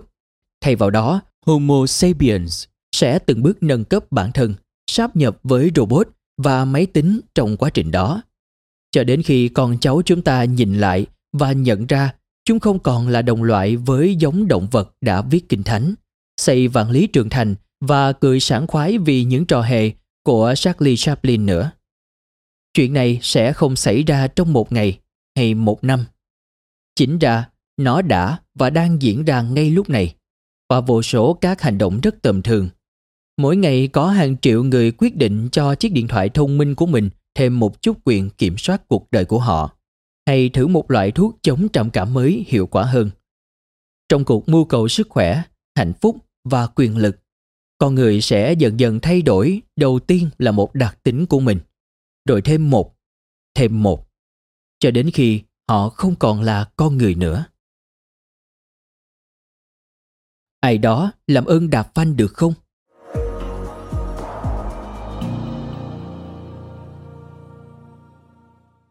Bên cạnh các lý giải điềm tĩnh thì có rất nhiều người phát sốt khi nghe đến những khả năng như vậy. Họ vui vẻ nghe theo lời khuyên từ điện thoại thông minh hay uống bất cứ thứ thuốc gì bác sĩ kê đơn. Nhưng khi nghe đến các siêu nhân được nâng cấp, họ nói Tôi hy vọng mình sẽ chết trước khi điều đó xảy đến. Một người bạn từng nói với tôi rằng thứ cô ấy sợ nhất khi già đi là trở nên lỗi thời, biến thành một bà già hoài cổ không thể hiểu nổi thế giới quanh mình hay đóng góp được gì cho thế giới ấy. Đây là điều chúng ta với tư cách một giống loài cùng lo sợ khi nghe nói đến các siêu nhân. Chúng ta có cảm giác là trong một thế giới như vậy, danh tính của chúng ta, mơ ước của chúng ta và cả nỗi sợ hãi của chúng ta nữa cũng sẽ trở nên vô nghĩa và chúng ta sẽ chẳng còn làm được gì để cống hiến nữa. Dẫu bạn có là gì ngày hôm nay, là một vận động viên cricket người Hindu sùng đạo hay một nữ phóng viên đồng tính đầy tham vọng, thì ở trong một thế giới phiên bản nâng cấp, bạn sẽ thấy mình giống như gã thợ săn Ninjato ở phố Wall. Bạn sẽ thấy lạc lõng. Người Ninjato chẳng phải lo lắng về chỉ số Nasdaq bởi họ cách cái chỉ số đó hàng vạn năm. Tuy nhiên ngày nay, thế giới ý nghĩa của chúng ta có thể sụp đổ trong vài thập kỷ Chúng ta không thể trông chờ thần chết đến cứu chúng ta khỏi trở nên hoàn toàn lỗi thời được nữa. Dù các vị thần không dạo bước trên đường phố vào năm 2100 đi chăng nữa, thì nỗ lực nâng cấp Homo sapiens có nhiều khả năng vẫn sẽ thay đổi thế giới, đến nỗi không thể nhận ra trong thế kỷ này. Các nghiên cứu khoa học và tiến triển công nghệ đang dịch chuyển với một tốc độ nhanh hơn rất nhiều khả năng nắm bắt của phần lớn chúng ta. Nếu bạn nói chuyện với các chuyên gia, rất nhiều người sẽ nói với bạn là chúng ta còn rất lâu nữa mới đến được thời của các em bé biến đổi gen hay trí thông minh nhân tạo sánh ngang con người. Nhưng hầu hết các chuyên gia chỉ nghĩ theo thước đo thời gian của các học bổng hàng lâm và công việc ở trường đại học. Do đó, còn rất lâu nữa, có thể có nghĩa là hai chục năm và không bao giờ, có thể chỉ là không quá 50 năm. Tôi vẫn còn nhớ ngày đầu tiên được tiếp xúc với Internet. Đấy là hồi năm 1993. Khi tôi còn học trung học phổ thông, tôi cùng với vài người bạn đến thăm cậu bạn Andrew. Giờ là một nhà khoa học máy tính. Chúng tôi muốn chơi bóng bàn. Andrew lúc đó đã là một fan bự của máy tính và trước khi bắt đầu chơi bóng bàn, cậu ấy nhất quyết đòi cho chúng tôi xem kỳ quan mới nhất.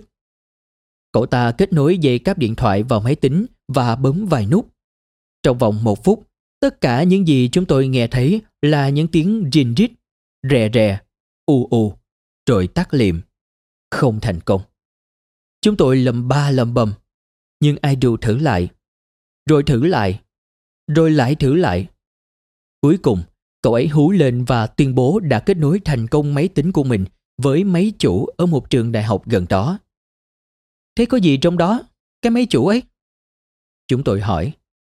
Ờ thì... À, cậu ấy thừa nhận. Vẫn chưa có cái gì cả. Nhưng mình có thể tống đủ thứ vào đó. Ví dụ như thứ gì? Chúng tôi hỏi. Mình không biết. Cậu ấy nói. Đủ thứ. Nghe có vẻ không hứa hẹn lắm. Chúng tôi đi chơi bóng bàn và tận hưởng một thú vui mới trong nhiều tuần tiếp theo là trêu chọc ý tưởng kỳ dị của ai trừ. Đấy là cách đây chưa đến 25 năm, tính đến lúc tôi viết những dòng này. Ai mà biết được 25 năm sau điều gì sẽ xảy ra chứ? Đấy là lý do vì sao ngày càng nhiều cá nhân, tổ chức, tập đoàn và chính phủ đang rất xem trọng công cuộc kiếm tìm sự bất tử, hạnh phúc và các năng lực thần thánh. Các công ty bảo hiểm, các quỹ hưu trí, các hệ thống y tế và các bộ tài chính đã và đang phát hoảng vì tuổi thọ con người tăng nhanh chóng. Người ta đang sống lâu hơn nhiều so với mong đợi. Và chính phủ hiện đang không có đủ tiền để trả lương hưu và chăm sóc y tế cho họ. Khi tuổi 70 có nguy cơ sẽ trở thành tuổi 40 mới, các chuyên gia bắt đầu kêu gọi tăng tuổi nghỉ hưu và tái cấu trúc cả thị trường lao động. Khi mọi người nhận ra chúng ta đang lao đến vùng chưa biết kỳ vĩ nhanh như thế nào và rằng họ thậm chí chẳng thể dựa vào thần chết để che chắn cho mình. Phản ứng tự nhiên sẽ là hy vọng ai đó sẽ đạp phanh và làm chúng ta đi chậm lại. Nhưng chúng ta không thể đạp phanh vì nhiều lý do. Đầu tiên, chả ai biết cái phanh ở đâu cả. Trong khi một số chuyên gia quen thuộc với sự phát triển trong một lĩnh vực, ví dụ như trí tuệ nhân tạo, công nghệ nano, dữ liệu lớn hay di truyền học, chẳng ai là chuyên gia trong mọi lĩnh vực. Do đó, không ai có khả năng ráp nối mọi chi tiết và nhìn ra bức tranh toàn cảnh. Các lĩnh vực khác nhau tác động lẫn nhau theo những cách phức tạp, đến nỗi ngay cả những bộ óc thông minh nhất cũng không thể hiểu nổi các đột phá trong lĩnh vực trí thông minh nhân tạo có thể ảnh hưởng như thế nào đến công nghệ nano hay ngược lại. Không ai có thể tiếp thu mọi khám phá khoa học mới nhất. Không ai có thể dự đoán được nền kinh tế toàn cầu sẽ đi về đâu 15 năm sau. Và không ai có ý niệm gì về nơi mà chúng ta đang vội vàng đi đến. Vì chẳng ai hiểu nổi hệ thống nữa, nên chẳng ai có thể dừng nó lại. Thứ hai, nếu chúng ta bằng cách nào đó có thể nhấn được phanh thì nền kinh tế của chúng ta sẽ sụp đổ. Cùng với đó là xã hội của chúng ta, như sẽ giải thích ở một chương sau. Nền kinh tế hiện đại cần phải phát triển liên tục và không hạn định để tồn tại. Nếu tăng trưởng mà dừng lại, nền kinh tế sẽ không chịu ở yên một trạng thái cân bằng ấm cúng nào đó đâu. Nó sẽ vỡ vụn. Đấy là lý do vì sao chủ nghĩa tư bản khuyến khích chúng ta tìm kiếm sự bất tử, hạnh phúc và quyền năng thần thánh. Số giày chúng ta có thể mang, số xe có thể lái và số kỳ nghỉ trượt tuyết ta có thể tận hưởng chỉ có giới hạn. Một nền kinh tế được xây dựng trên sự tăng trưởng không ngừng cần vô số các dự án, giống như những cuộc tìm kiếm sự bất tử, hạnh phúc và quyền năng thần thánh vậy. À thì, nếu chúng ta cần vô vàng các dự án, thì tại sao không chấp nhận chỉ hạnh phúc và sự bất tử? Ít nhất cũng bỏ qua cuộc tìm kiếm các năng lực siêu nhân đi. Bởi vì nó không thể tách rời khỏi hai cái kia. Khi bạn phát triển các chân máy giúp người tật nguyền có thể đi lại, bạn cũng có thể dùng chính công nghệ đó để nâng cấp những người khỏe mạnh. Khi bạn phát hiện ra cách ngăn chứng mất trí nhớ ở người già, thì cũng phương pháp ấy có thể tăng cường trí nhớ ở người trẻ. Không có lặng ranh rõ ràng phân biệt giữa chữa lành và nâng cấp. Thuốc gần như luôn bắt đầu từ việc giúp người ta không bị rơi xuống dưới trạng thái bình thường. Nhưng cũng công cụ và tri thức ấy sau đó có thể được dùng để giúp ta vượt mức bình thường. Viagra ban đầu được dùng để chữa các chứng bệnh về huyết áp. Trước sự ngạc nhiên và sung sướng của công ty dược Pfizer, hóa ra Viagra còn có thể chữa chứng bất lực. Nó giúp hàng triệu đàn ông tìm lại khả năng tình dục bình thường. Nhưng chẳng bao lâu, cả những người đàn ông không hề bị bất lực cũng bắt đầu dùng nó để vượt mức bình thường và đạt được năng lực tình dục họ chưa từng có trước đây. Điều xảy ra với những loại thuốc cụ thể cũng có thể sẽ xảy ra với cả lĩnh vực y học. Công nghệ phẫu thuật thẩm mỹ hiện đại được khai sinh trong Thế chiến thứ nhất. Khi Harold Gillies bắt đầu chữa trị các thương tổn vùng mặt trong bệnh viện quân y Aldershot. Khi chiến tranh kết thúc, các bác sĩ phẫu thuật phát hiện ra rằng cũng các kỹ thuật đó có thể biến những cái mũi hoàn toàn khỏe mạnh nhưng xấu xí thành các mẫu vật đẹp đẽ hơn. Mặc dù phẫu thuật thẩm mỹ vẫn tiếp tục cứu giúp những người bị ốm và bị thương, sự quan tâm của ngành này ngày càng tập trung vào việc nâng cấp những người khỏe mạnh. Ngày nay, các bác sĩ phẫu thuật thẩm mỹ kiếm được hàng triệu đô la trong các thẩm mỹ viện tư, nơi có mục tiêu rõ ràng và duy nhất là nâng cấp người khỏe mạnh và làm đẹp cho người giàu. Điều tương tự cũng có thể xảy ra với công nghệ di truyền. Nếu một tỷ phú công khai tuyên bố là ông ta định tạo ra những đứa con siêu thông minh thì hãy tưởng tượng công luận sẽ phẫn nộ như thế nào. Nhưng chuyện sẽ không diễn ra như thế. Khả năng dễ xảy ra hơn là chúng ta sẽ trượt xuống một cái dốc trơn tuột. Nó bắt đầu với các bậc cha mẹ có những đặc điểm nhất định trong bộ gen, khiến cho con cái họ có nguy cơ cao nhiễm các bệnh di truyền chết người. Thế là họ thực hiện thụ tinh trong ống nghiệm và xét nghiệm ADN của trứng đã thụ tinh. Nếu mọi thứ đều ổn thì tốt quá rồi. Nhưng nếu xét nghiệm ADN phát hiện các đột biến họ đã lo sợ đó thì phôi sẽ bị hủy.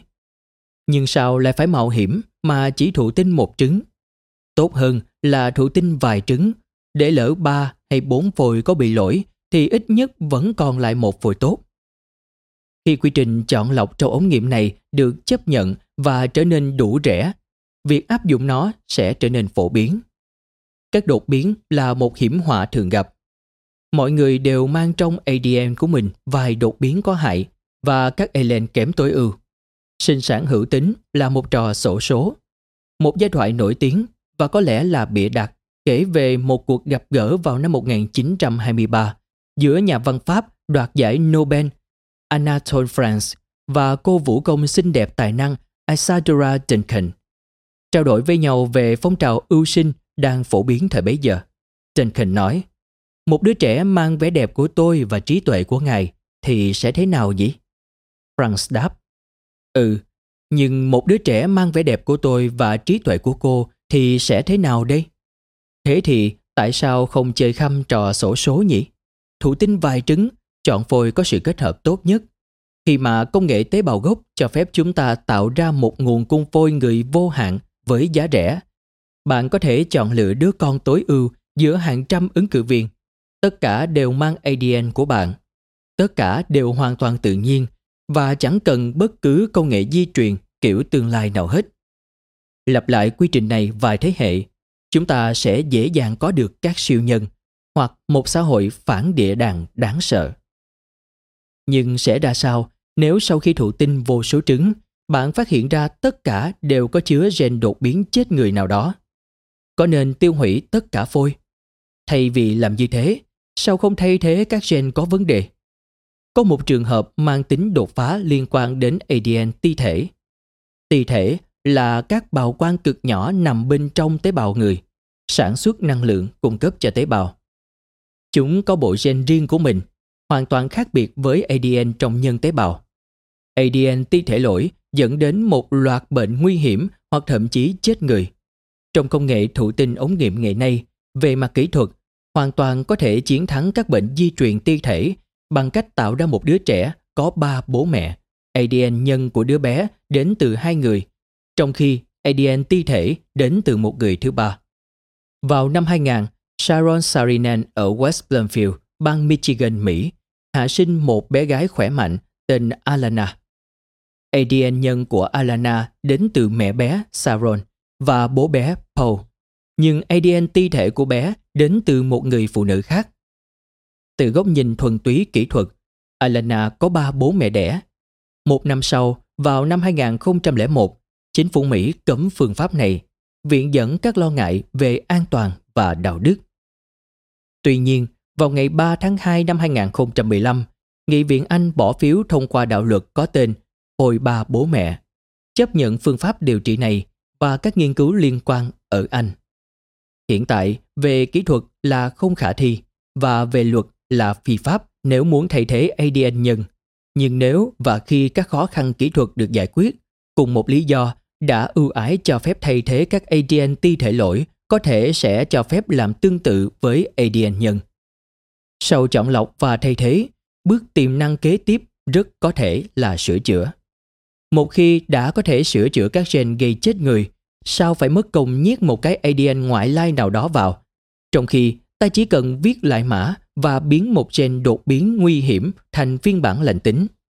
Rồi chúng ta có thể sử dụng cùng một cách đó để sửa chữa không chỉ các gen gây chết người, mà cả các gen gây nên các bệnh ít nguy hiểm hơn, như chứng tự kỷ, thiểu năng trí tuệ và bệnh béo phì. Ai mà lại muốn con mình mắc mấy chứng đó? Giả sử xét nghiệm di truyền cho thấy con gái sắp chào đời của bạn rất có thể sẽ thông minh, xinh đẹp và tốt bụng, nhưng sẽ bị trầm cảm mạng tính. Bạn hẳn sẽ muốn cứu bé khỏi nhiều năm đau khổ bằng một can thiệp nhanh gọn, không đau đớn trong ống nghiệm chứ, đúng không? Và tiện thể, sao không cho đứa trẻ một cú hít nhẹ? Đời vốn đã vất vả khó khăn ngay cả với những người khỏe mạnh rồi. Thế nên, chắc chắn sẽ hữu ích nếu cô gái bé bỏng ấy có một hệ miễn dịch tốt hơn bình thường, một trí nhớ trên trung bình hay một tâm tính đặc biệt lạc quan. Và ngay cả nếu bạn không muốn làm thế với con mình, lỡ nhà hàng xóm lại làm thế với con họ thì sao? Bạn có muốn con mình bị tụt lại phía sau không? Và nếu chính phủ cấm tiệt mọi công dân không được biến đổi con mình, lỡ người Bắc Triều Tiên đang làm thế và sản sinh ra các thiên tài, các nghệ sĩ và vận động viên xuất chúng vượt xa con cái chúng ta thì sao? Và cứ thế, chập chững từng bước, chúng ta tiến đến một catalog trẻ em biến đổi di truyền. Chữa lành là lời biện hộ đầu tiên cho mọi nâng cấp. Thử tìm một vài giáo sư đang thí nghiệm công nghệ di truyền hay giao diện não máy tính. Hỏi họ xem tại sao họ tiến hành các nghiên cứu đó. Rất có khả năng họ sẽ trả lời là họ làm thế để chữa bệnh. Họ sẽ giải thích rằng với sự giúp đỡ của công nghệ di truyền, chúng ta có thể đánh bại ung thư. Và nếu có thể kết nối trực tiếp bộ não với máy tính, ta có thể chữa chứng tâm thần phân liệt. Có thể, nhưng chắc chắn sự việc sẽ không hề dừng ở đó. Khi chúng ta đã kết nối thành công não và máy tính, liệu chúng ta có sử dụng công nghệ này chỉ để chữa tâm thần phân liệt thôi không? Nếu ai đó thật sự tin điều này, thì người đó có thể biết rất nhiều về não bộ và máy tính nhưng lại quá ít về tâm lý con người và xã hội loài người. Một khi anh đạt được một bước đột phá mang tính bước ngoặt, anh không thể chỉ sử dụng nó để chữa trị và cấm tiệt việc dùng nó để nâng cấp. Dĩ nhiên, con người vẫn có thể và vẫn đang hạn chế việc sử dụng các công nghệ mới. Do đó, phong trào ưu sinh đã bị thất sủng sau Thế chiến thứ hai. Và dù việc buôn bán nội tạng người giờ vẫn diễn ra và có tiềm năng lợi nhuận cực cao. Cho đến nay, nó vẫn là một hoạt động mạnh muốn. Các em bé thiết kế có thể một ngày kia sẽ trở nên khả thi về mặt kỹ thuật như việc giết người để lấy nội tạng, nhưng hiện vẫn còn manh mún như vậy. Cũng như chúng ta đã thoát khỏi những gọng kìm của luật Chekhov trong chiến tranh, chúng ta cũng có thể thoát khỏi chúng trong các sân chơi khác. Một số khẩu súng xuất hiện trên sân khấu mà không bao giờ được bắn. Đấy là lý do vì sao việc suy nghĩ về danh sách vấn đề ưu tiên mới của con người là cực kỳ quan trọng. Chính bởi vì chúng ta có một chút lựa chọn trong việc sử dụng các công nghệ mới. Tốt hơn cả là ta phải hiểu điều gì đang diễn ra và quyết định nên làm gì trước khi điều ấy quyết định giùm chúng ta. nghịch lý của tri thức.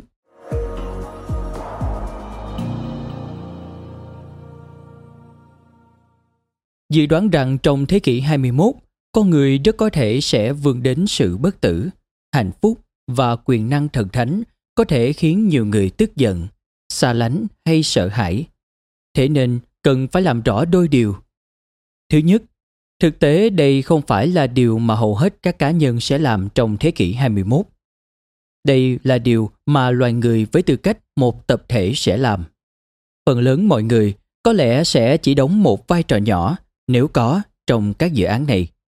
Ngay cả khi nạn đói, dịch bệnh và chiến tranh ngày càng ít đi, thì hàng tỷ người ở các nước đang phát triển và các khu phố tồi tàn vẫn tiếp tục phải đương đầu với nghèo đói, bệnh tật và bạo lực, trong khi giới tinh hoa đã vươn đến tuổi trẻ vĩnh hằng và các quyền năng thần thánh. Điều này có vẻ bất công rõ ràng. Ta có thể tranh cãi là chừng nào thế giới vẫn còn, dù chỉ là một đứa trẻ chết vì suy dinh dưỡng hay một người trưởng thành bị sát hại trong cuộc chiến giữa những ông trùm ma túy, thì loài người cần phải dồn mọi lực để chiến đấu với những kẻ thù này. Chỉ khi nào thanh kiếm cuối cùng được rèn thành lưỡi cày, thì chúng ta hẳn nên nghĩ đến điều vĩ đại tiếp theo. Nhưng lịch sử không vận hành như thế. Những kẻ sống trong các lâu đài vẫn luôn có các kế hoạch khác với những người sống trong các túp liều nát. Và điều đó khó mà thay đổi trong thế kỷ 21. Thứ hai, đây là một dự đoán lịch sử, không phải một tuyên ngôn chính trị.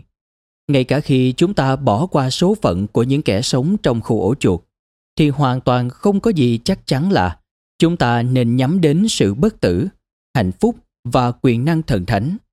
Tiến hành ba dự án này có thể là một sai lầm lớn. Nhưng lịch sử luôn chứa đầy các sai lầm lớn. Với bản thành tích đã có trong quá khứ và các giá trị hiện tại của chúng ta, nhiều khả năng chúng ta sẽ vươn tới hạnh phúc, thần thánh và bất tử, ngay cả khi hành trình đó có thể giết chết chúng ta. Thứ ba, hướng tới không đồng nghĩa với đạt được. Lịch sử luôn thành hình từ các hy vọng thái quá. Lịch sử nước Nga vào thế kỷ 20 phần lớn được định hình bởi nỗ lực của những người cộng sản nhằm đánh đổ bất bình đẳng, nhưng không thành công. Dự đoán của tôi tập trung vào những gì loài người sẽ cố gắng để đạt được trong thế kỷ 21. Không phải là những gì họ sẽ giành được. Nền kinh tế, xã hội và chính trị tương lai của chúng ta sẽ được hình thành từ nỗ lực vượt qua cái chết. Điều đó không có nghĩa là vào năm 2100, con người sẽ bất tử.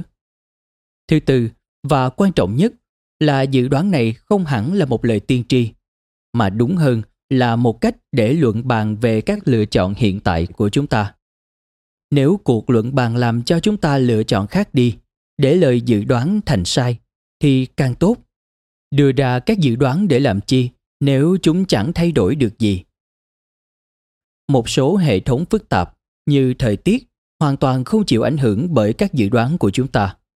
Trái lại, quá trình phát triển của loài người tương tác với những lời dự đoán. Đúng vậy, ta càng dự đoán tốt hơn thì chúng càng sinh ra nhiều tương tác hơn. Thế nên, nghịch lý là khi chúng ta tích lũy nhiều thông tin hơn và nâng cao thêm năng lực tính toán, thì các sự kiện càng trở nên rối rắm và khó đoán hơn. Chúng ta biết càng nhiều thì đoán được càng ít. Chẳng hạn, hãy tưởng tượng đến một ngày các chuyên gia giải mã được các quy luật cơ bản của nền kinh tế. Khi ấy, các nhà băng, chính phủ, nhà đầu tư và khách hàng sẽ bắt đầu sử dụng tri thức mới này để hành động theo những cách mới lạ, nhằm chiếm lợi thế so với đối thủ cạnh tranh. Vì có tri thức để làm gì nếu tri thức ấy không mang lại các hành vi mới lạ? Hỡi ơi, một khi con người thay đổi hành vi của mình thì các lý thuyết kinh tế lại trở nên lỗi thời. Chúng ta có thể biết nền kinh tế hoạt động như thế nào trong quá khứ nhưng chúng ta không còn hiểu nổi nó hoạt động ra sao ở hiện tại. Nói gì đến tương lai? Đấy không phải là một ví dụ mang tính giả thuyết. Vào giữa thế kỷ 19 các Marx đã đạt được những nhận thức kinh tế sâu sắc. Chúng đã giúp ông dự báo về một cuộc xung đột bạo lực leo thang giữa giai cấp vô sản và giai cấp tư sản, kết thúc bằng chiến thắng tất yếu của giới vô sản và sự sụp đổ của chủ nghĩa tư bản. Marx tin chắc rằng cuộc cách mạng sẽ bắt đầu từ các nước đi đầu trong cách mạng công nghiệp, ví dụ như Anh, Pháp và Mỹ, rồi từ đó lan khắp thế giới. Mark quên là giới tư bản cũng biết đọc. Ban đầu chỉ một nhóm các môn đồ của Mark nghiêm túc đọc các tác phẩm của ông. Nhưng khi các nhà xã hội chủ nghĩa nhiệt huyết này thu nạp thêm nhiều người ủng hộ và dần lớn mạnh, giới tư bản trở nên hoảng sợ. Họ cũng nghiện ngẫm bộ tư bản, tiếp thu rất nhiều công cụ và hiểu biết từ các phân tích của Marx.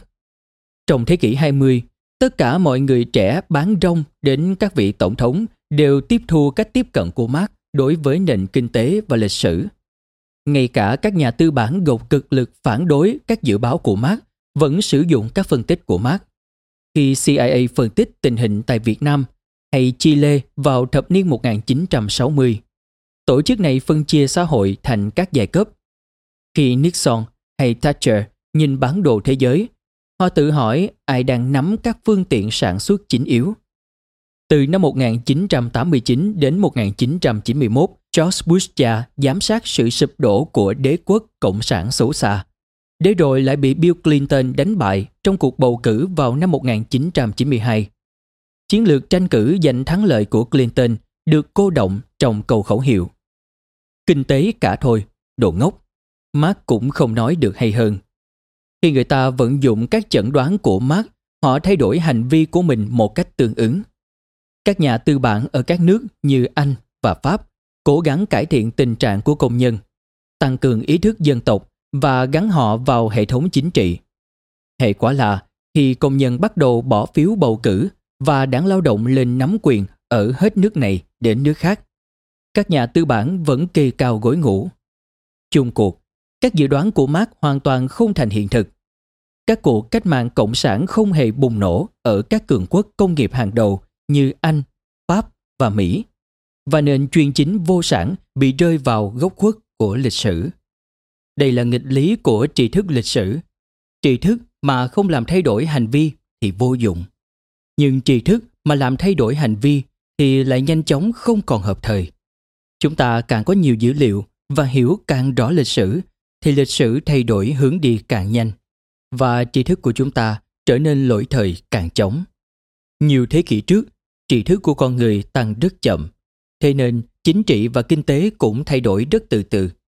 Ngày nay, tri thức đang tăng lên với tốc độ chóng mặt và trên lý thuyết, ta đáng ra phải càng hiểu rõ thế giới hơn. Nhưng điều hoàn toàn trái ngược lại đang xảy ra. Các tri thức mới phát hiện của chúng ta dẫn đến các thay đổi nhanh chóng hơn về kinh tế, xã hội và chính trị. Chính nỗ lực hiểu được điều gì đang diễn ra giúp chúng ta gia tăng tốc độ tích lũy tri thức. Nhưng điều này lại chỉ dẫn đến các biến chuyển ngày càng chóng mặt. Kết quả là chúng ta ngày càng khó nắm bắt hiện tại hay dự đoán tương lai. Vào năm 1016, khá là dễ dự đoán châu Âu sẽ ra sao vào năm 1050. Dĩ nhiên, các triều đại có thể sụp đổ, những kẻ viễn chinh nào đó có thể sập lăng và các thảm họa thiên nhiên có thể giáng xuống. Nhưng rõ ràng là vào năm 1050, châu Âu vẫn sẽ do vua và giới tu sĩ cai trị. Nơi đây vẫn sẽ là một xã hội nông nghiệp, cư dân hầu hết sẽ là nông dân và vẫn tiếp tục bị tàn phá bởi nạn đói, dịch bệnh và chiến tranh. Trái lại, vào năm 2016, Chúng ta không tài nào biết được châu Âu sẽ ra sao vào năm 2050. Chúng ta không thể biết được dạng hệ thống chính trị nào sẽ tồn tại, thị trường lao động sẽ được cấu trúc ra sao, hay thậm chí là người dân khi ấy sẽ có hình dạng cơ thể như thế nào. Lược sử thảm cỏ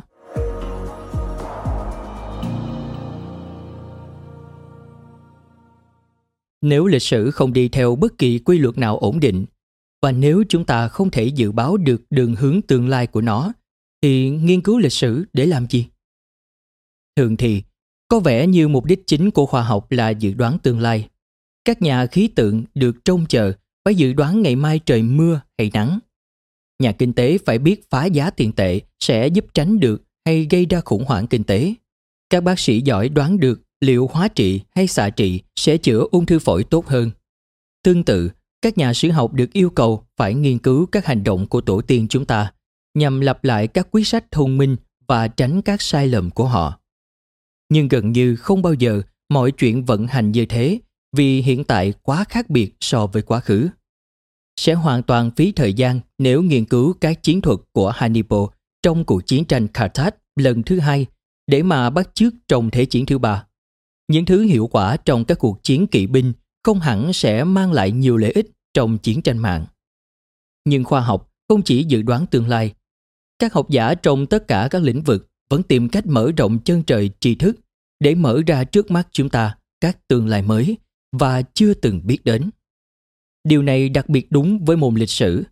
Dù các nhà sử học vẫn thường trổ tài tiên tri, không mấy thành công. Nghiên cứu lịch sử trên hết hướng đến giúp chúng ta ý thức được các khả năng mà chúng ta bình thường không xem xét đến. Các nhà sử học nghiên cứu quá khứ không phải để lặp lại nó, mà để được giải phóng khỏi quá khứ. Mỗi người chúng ta đều được sinh ra trong một hiện thực lịch sử nhất định, chịu sự chi phối của những chuẩn mực và giá trị nhất định và bị quản lý bởi một hệ thống kinh tế chính trị độc nhất. Chúng ta cho hiện thực này là đương nhiên, nghĩ nó là tự nhiên, không tránh khỏi và không thể thay đổi. Chúng ta quên mất thế giới của mình được tạo ra bởi một chuỗi các sự kiện tình cờ và rằng lịch sử không những định hình công nghệ, chính trị và xã hội của chúng ta mà còn cả suy nghĩ, nỗi sợ hãi và ước mơ của chúng ta nữa. Bàn tay lạnh lẽo của quá khứ trồi lên từ dưới nấm mồ của cha ông chúng ta, thợp lấy cổ ta và hướng mắt ta nhìn về một tương lai duy nhất. Chúng ta đã cảm thấy gọng kìm đó từ lúc sinh ra. Thế nên, ta mặc định coi đó là một phần tự nhiên và không thể xóa bỏ của con người mình. Do đó, chúng ta hiếm khi cố vùng thoát và hình dung về các tương lai khác. Nghiên cứu lịch sử là nhằm nới lỏng gọng kìm của quá khứ. Nó cho phép chúng ta quay đầu sang hướng này, hướng kia và bắt đầu nhận ra các khả năng mà tổ tiên ta không thể hình dung nổi hay không muốn chúng ta hình dung. Bằng cách quan sát các chuỗi sự kiện tình cờ đã dẫn ta đến đây. Chúng ta nhận ra suy nghĩ và mơ ước của mình đã thành hình như thế nào, và chúng ta có thể bắt đầu nghĩ và mơ khác đi. Nghiên cứu lịch sử sẽ không bảo cho ta biết phải chọn gì, nhưng ít nhất nó cho ta nhiều lựa chọn hơn. Các phong trào tìm cách thay đổi thế giới thường sẽ bắt đầu bằng cách viết lại lịch sử. Từ đó, giúp con người hình dung lại tương lai. Nếu anh muốn công nhân đình công, phụ nữ tự chủ với cơ thể mình hay các nhóm thiểu số bị đàn áp đứng lên đòi quyền chính trị? Bước đầu tiên, phải kể lại lịch sử của họ. Lịch sử mới sẽ giải thích rằng, tình trạng hiện nay không tự nhiên cũng chẳng vĩnh cửu. Mọi thứ trước đây từng rất khác. Chỉ là một loạt các sự kiện tình cờ đã tạo ra cái thế giới bất công mà ta biết ngày nay. Nếu hành động khôn ngoan, ta có thể thay đổi thế giới đó và tạo ra một thế giới tốt đẹp hơn nhiều đây là lý do mà những người theo Marx đã kể lại lịch sử của chủ nghĩa tư bản. Tại sao những người tranh đấu vì nữ quyền nghiên cứu sự hình thành của các xã hội phụ quyền? Và tại sao người mỹ gốc phi tưởng nhớ sự kinh hoàng của việc buôn bán nô lệ? Mục tiêu của họ không phải là nối dài quá khứ, mà là để được giải phóng khỏi quá khứ. Điều đúng với các cuộc cách mạng xã hội vĩ đại cũng đúng ở cấp độ vi mô của cuộc sống thường nhật một cặp vợ chồng trẻ dự định xây một tổ ấm mới cho mình có thể sẽ nhờ kiến trúc sư thiết kế cho họ một thảm cỏ đẹp ở sân trước. Tại sao lại là một thảm cỏ? Tại vì các thảm cỏ rất đẹp. Cặp vợ chồng đó có thể giải thích. Nhưng tại sao họ lại nghĩ vậy? Có hẳn một lịch sử ở đằng sau. Những người săn bắt hái lượm thời đồ đá không trồng cỏ ở trước lối vào hang. Chẳng có thảm cỏ xanh mướt nào đón chào các vị khách đến thành Acropolis ở Athens – tòa Capitol ở thành Rome, đền thánh ở Jerusalem hay tử cấm thành ở Bắc Kinh. Ý tưởng trồng một thảm cỏ ở lối vào các dinh thự tư nhân hay các tòa nhà công được khai sinh trong các lâu đài của giới quý tộc Anh và Pháp vào cuối thời Trung Đại. Vào đầu thời hiện đại, thói quen này đã bám rễ sâu và trở thành một biểu tượng quý tộc. Các thảm cỏ được chăm chút tỉ mỉ, cần có đất và rất nhiều công sức. Đặc biệt là vào thời kỳ trước, khi có máy cắt cỏ và hệ thống phun tưới tự động. Thế nhưng, chúng lại chẳng tạo ra thứ gì giá trị. Thậm chí, bạn còn chả chăn thả được gia súc vì chúng sẽ gặm và dẫm nát cỏ. Các nông dân nghèo không thể lãng phí đất đai hoặc thời gian quý báu vào các thảm cỏ được. Do đó, thảm cỏ gọn gàng ngay lối vào lâu đài là một chỉ dấu địa vị mà không ai có thể làm giả. Nó hiên ngang tuyên bố với tất cả những kẻ bước qua. Ta giàu sụ và quyền thế, đất đai hạng mẫu và nông nô vô số, nên ta có thể chi trả cho thứ xa xỉ xanh mượt này. Thảm cỏ càng lớn và gọn gàng, gia tộc càng quyền lực. Nếu bạn đến thăm một công tước và thấy thảm cỏ nham nhở trước nhà, bạn biết ngay là người này đang trong cơn bị cực. Thảm cỏ quý báu cũng thường là nơi tổ chức những cuộc ăn mừng và sự kiện xã hội quan trọng. Còn mọi lúc khác đều nghiêm cấm đặt chân lên. Ngày nay, trong vô số cung điện, tòa nhà chính phủ và khu vực công cộng, vẫn có một tấm biển nghiêm túc yêu cầu mọi người không dẫm lên cỏ. Trường Oxford tôi từng theo học, cả khoảng sân tứ diện trồng thảm cỏ lớn, xinh đẹp và chúng tôi chỉ được đi hay ngồi lên đó đúng một ngày trong năm. Còn những ngày khác, xin chia buồn cùng cô cậu sinh viên nào lỡ chân làm ô uế thảm cỏ thần thánh. Các cung điện hoàng gia và lâu đài quý tộc biến thảm cỏ thành biểu tượng của uy quyền. Vào thời cận đại, khi mà các vị vua bị lật đổ và các công tước bị chém đầu, các vị tổng thống và thủ tướng mới vẫn giữ lại các thảm cỏ. Quốc hội, tòa án tối cao, dinh thự tổng thống và các tòa nhà công ngày càng phô trương quyền lực bằng từng dãy, từng dãy cỏ gọn ghẽ.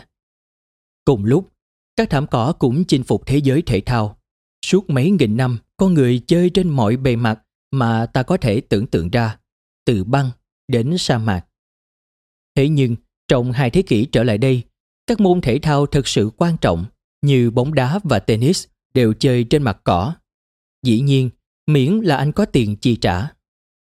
Trong các favela, tức khu vực nhà ổ chuột của Rio de Janeiro, các thế hệ bóng đá tương lai của Brazil vẫn đá những quả bóng tự chế trên nền đất cát. Nhưng ở các vùng ngoại ô giàu có, con trai của giới nhà giàu đang vui đùa trên các thảm cỏ được chăm sóc kỹ lưỡng. Do đó, con người đã dần gắn ghép thảm cỏ với quyền lực chính trị, địa vị xã hội và tiềm lực kinh tế. Chả trách mà trong thế kỷ 19, giới nhà giàu mới nổi hào hứng đón nhận các thảm cỏ. Đầu tiên, chỉ các ông lớn ngân hàng, các luật sư và các ông chủ lớn trong ngành công nghiệp mới có đủ tiền cho sự xa xỉ đó ở dinh thự riêng của họ. Nhưng khi cách mạng công nghiệp mở rộng, giới trung lưu và phát minh ra máy cắt cỏ, và rồi máy phun nước tự động, hàng triệu gia đình đột nhiên có thể sở hữu một thảm cỏ tại gia. Ở ngoại ô nước Mỹ, một thảm cỏ gọn gàng ngăn nắp từ chỗ là đặc quyền xa hoa của người giàu đã trở thành thứ nhu yếu phẩm của giới trung lưu. Đây là lúc một nghi thức mới đã được thêm vào lễ nghi vùng ngoại ô. Sau buổi lễ sáng chủ nhật ở nhà thờ, rất nhiều người về nhà cắt cỏ một cách tận tâm. Đi dọc phố, bạn có thể nhanh chóng hình dung ra tài sản và địa vị của các gia đình qua kích cỡ và chất lượng thảm cỏ của họ. Không có chỉ dấu nào cho biết chắc chắn nhà hàng xóm có chuyện hơn một thảm cỏ bị bỏ bê ở sân trước. Cỏ ngày nay là loại thực vật được trồng phổ biến nhất tại Mỹ sau ngô và lúa mì và ngành công nghiệp liên quan tới thảm cỏ như cây trồng, phân bón, máy cắt cỏ, máy phun tưới, người làm vườn mang về nhiều tỷ đô la mỗi năm. Mời bạn xem ảnh các thảm cỏ của lâu đài Chateau de Chambord trong thung lũng sông Loire được vua Francos I cho xây dựng vào đầu thế kỷ 16. Đây là nơi mọi thứ bắt đầu. Một buổi lễ đón mừng nữ hoàng Elizabeth đệ nhị trên thảm cỏ Nhà Trắng. Mario Gose ghi bản quyết định mang về chiếc vô địch World Cup cho Đức vào năm 2014 trên thảm cỏ Maracana. Thiên đường tiểu tư sản, được đính kèm trên ứng dụng. Thảm cỏ không chỉ đơn thuần là một cơn cuồng của riêng châu Âu hay Mỹ. Ngay cả những người chưa bao giờ thăm thung lũng Lore cũng thấy Tổng thống Mỹ phát biểu trên thảm cỏ Nhà Trắng. Các trận bóng đá quan trọng diễn ra trên các sân vận động xanh mướt và Homer cãi nhau với Bart Simpson xem đến lượt ai cắt cỏ. Nói thêm, đây là hai bố con trong phim hoạt hình nhiều tập trên truyền hình Mỹ The Simpsons, Gia đình Simpson. Quay trở lại với nội dung chính. Mọi người ở khắp địa cầu gắn thảm cỏ với quyền lực, tiền bạc và danh vọng. Thảm cỏ do đó đã lan rất rộng và xa và giờ sắp chinh phục cả trái tim của thế giới Hồi giáo.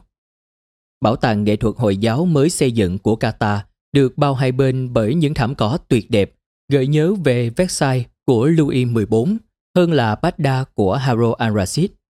Chúng được thiết kế và xây dựng bởi một công ty Mỹ và diện tích hơn 100.000 mét vuông cỏ, chính giữa sa mạc Ả Rập, đòi hỏi một lượng nước sạch khổng lồ mỗi ngày để giữ cỏ xanh tươi. Trong khi đó, ở ngoài ô Doha và Dubai, các gia đình trung lưu tự hào về thảm cỏ của mình. Nếu không thấy những tấm áo choàng trắng và vải trùm đầu đen, bạn có thể dễ dàng hình dung mình đang ở Trung Tây nước Mỹ hơn là Trung Đông. Sau khi đã nghe đoạn lược sử về thảm cỏ này, khi lên kế hoạch cho các nhà mơ ước của mình, bạn có thể sẽ phải cân nhắc về việc có một thảm cỏ ở sân trước. Dĩ nhiên, bạn vẫn có thể tự do làm điều đó. Nhưng bạn cũng tự do rũ bỏ cái gánh nặng văn hóa đè nặng đến từ các công tước châu Âu, các nhà đại tư bản hay gia đình Simpson và tự tưởng tượng ra một khu vườn đá Nhật Bản hay một sự phá cách nào đó. Đây là lý do tốt nhất để học hỏi từ lịch sử. Không phải để dự đoán tương lai, mà để giải thoát mình khỏi quá khứ và hình dung ra các định mệnh khác. Dĩ nhiên, đây không hẳn là tự do hoàn toàn. Bạn không thể tránh việc bị quá khứ ảnh hưởng. Nhưng một chút tự do vẫn còn hơn không. Khẩu súng ở hồi một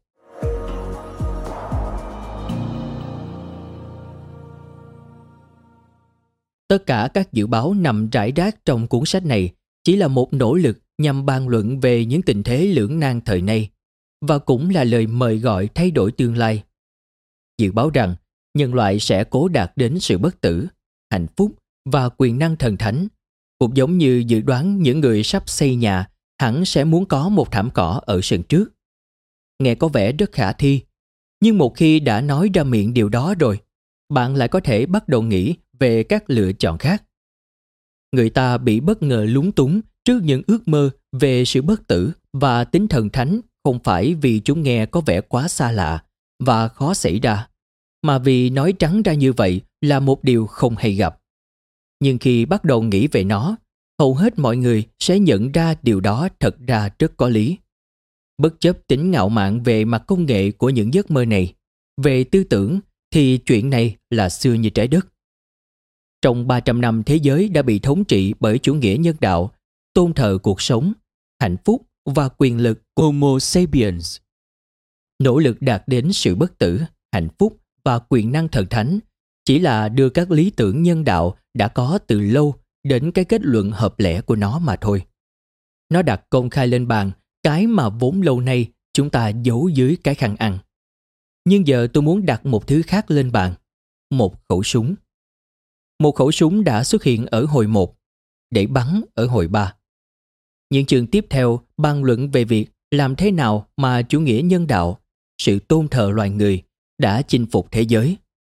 Thế nhưng, chính sự trỗi dậy của chủ nghĩa nhân đạo đã mang trong mình mầm móng sụp đổ của chính nó.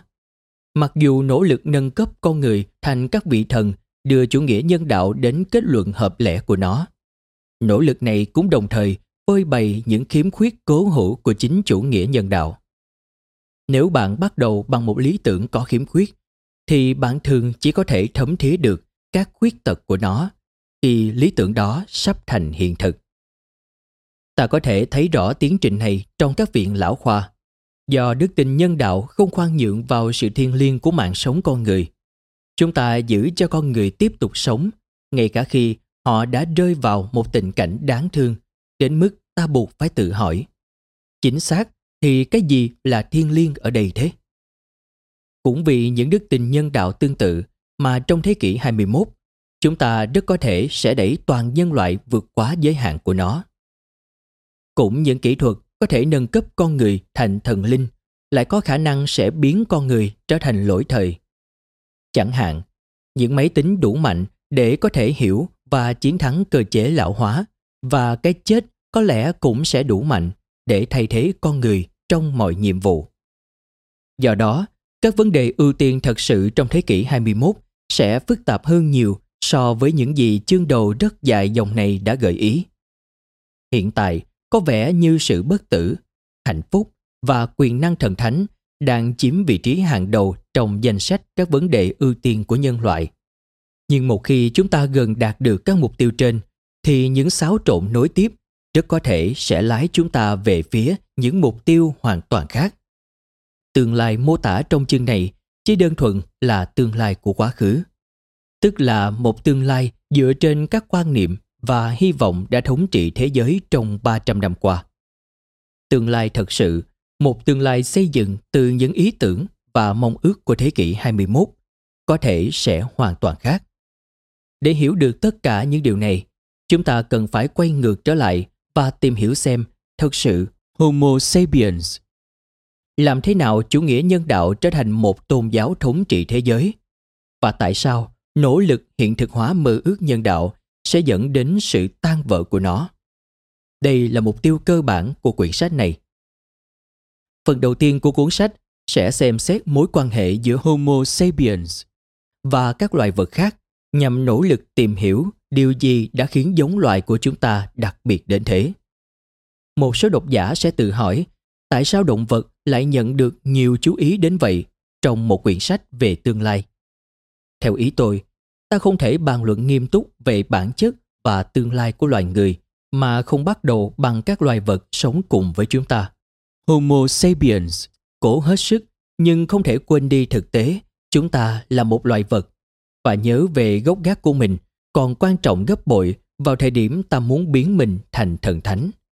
Không một khảo sát nào về tương lai thần thánh của chúng ta có thể phớt lờ quá khứ động vật của chúng ta, hay mối quan hệ của ta với các loài vật khác. Vì mối quan hệ giữa con người và loài vật sẽ là mô hình tốt nhất, ta có thể hiểu mối quan hệ giữa các siêu nhân và người trong tương lai. Bạn muốn biết những người máy sinh học siêu thông minh có thể sẽ đối xử với lũ người bình thường bằng xương bằng thịt như thế nào ư? Nên bắt đầu bằng việc tìm hiểu con người đã đối xử ra sao với những anh em họ hàng là thú vật kém thông minh hơn của mình. Dĩ nhiên, đây không phải là một phép so sánh hoàn hảo, nhưng đó là nguyên mẫu tốt nhất ta có thể thực sự quan sát được, chứ không chỉ tưởng tượng. Dựa trên các kết luận của phần đầu này, phần 2 của quyển sách sẽ xem xét thế giới kỳ dị Homo sapiens đã tạo ra trong thiên niên kỷ qua và con đường đã đưa chúng ta tới ngã rẽ ngày nay. Làm thế nào mà Homo sapiens lại đi tin vào tính điều nhân đạo? Theo đó, vũ trụ xoay quanh loài người và con người là nguồn gốc mọi ý nghĩa và quyền uy. Đâu là các hệ lụy kinh tế, xã hội và chính trị của tính điều này? Nó định hình đời sống hàng ngày, nghệ thuật và các tham vọng thầm kín nhất của chúng ta như thế nào? Phần 3 và là phần cuối của cuốn sách trở lại đầu thế kỷ 21. Dựa trên một sự hiểu biết sâu sắc hơn nhiều về loài người và về tính điều nhân đạo. Phần này mô tả hiện trạng của chúng ta ngày nay và các tương lai khả dĩ. Tại sao những nỗ lực hoàn thiện chủ nghĩa nhân đạo lại có thể đưa đến sự sụp đổ của nó? Cuộc kiếm tìm sự bất tử, hạnh phúc và tinh thần thánh làm lung lay gốc rễ niềm tin của chúng ta vào loài người như thế nào? Những dấu hiệu nào báo trước cơn đại tai biến này và nó phản chiếu trong những quyết định hàng ngày của mỗi chúng ta như thế nào. Và nếu chủ nghĩa nhân đạo thật sự đang gặp nguy hiểm, thì cái gì có thể thế chỗ của nó? Phần 3 của cuốn sách không chỉ chứa đựng những triết lý tư biện đơn thuần hay phỏng đoán vu vơ. Hơn thế, phần này sẽ nghiên cứu tỉ mỉ điện thoại thông minh, các kiểu hẹn hò và thị trường lao động của chúng ta để tìm manh mối về những gì sắp xảy đến đối với những con chiên ngoan đạo của chủ nghĩa nhân đạo. Tất cả những điều này nghe có vẻ rất bi quan và ngao ngán. Nhưng tốt nhất là không nên kết luận vội vàng. Lịch sử đã chứng kiến sự thăng trầm của nhiều tôn giáo, đế chế và các nền văn hóa. Những biến động như thế không hẳn đã xấu. Chủ nghĩa nhân đạo đã thống trị thế giới 300 năm, cũng không phải là quá lâu. Các pharaoh trị vì Ai Cập 3.000 năm còn các giáo hoàng thống trị châu Âu một thiên niên kỷ Nếu bạn nói với một người Ai Cập vào thời của Rames đệ nhị là một ngày nào đó các pharaoh sẽ biến mất, anh ta hẳn sẽ há hốc miệng. Làm sao chúng ta sống được mà không có pharaoh? Ai sẽ đảm bảo trật tự, hòa bình và công lý đây? Nếu bạn nói với những người thời Trung Cổ là chỉ vài thế kỷ nữa, Chúa sẽ chết, họ sẽ thất kinh. Làm sao ta sống được mà không có Chúa? Ai sẽ mang cho đời lẽ sống và bảo vệ ta khỏi hỗn mang? Bây giờ nhìn lại, đã có rất nhiều người nghĩ rằng sự sụp đổ các triều đại Pharaoh và cái chết của Chúa đều là các phát triển tích cực. Có thể sự sụp đổ của chủ nghĩa nhân đạo cũng sẽ là điều tốt. Mọi người thường sợ sự thay đổi vì họ sợ cái họ không biết. Nhưng cái bất biến vĩ đại nhất của lịch sử là mọi thứ đều thay đổi. Mời bạn xem ảnh vua Ashurbanipal xứ Assyria, đang giết sư tử, làm chủ giới động vật, được đính kèm trên ứng dụng. Cảm ơn bạn đã lắng nghe podcast Thư viện Sách Nói. Tải ngay ứng dụng Phonos để nghe trọn vẹn sách nói của kỳ này bạn nhé. Hẹn gặp lại bạn trong các podcast sau.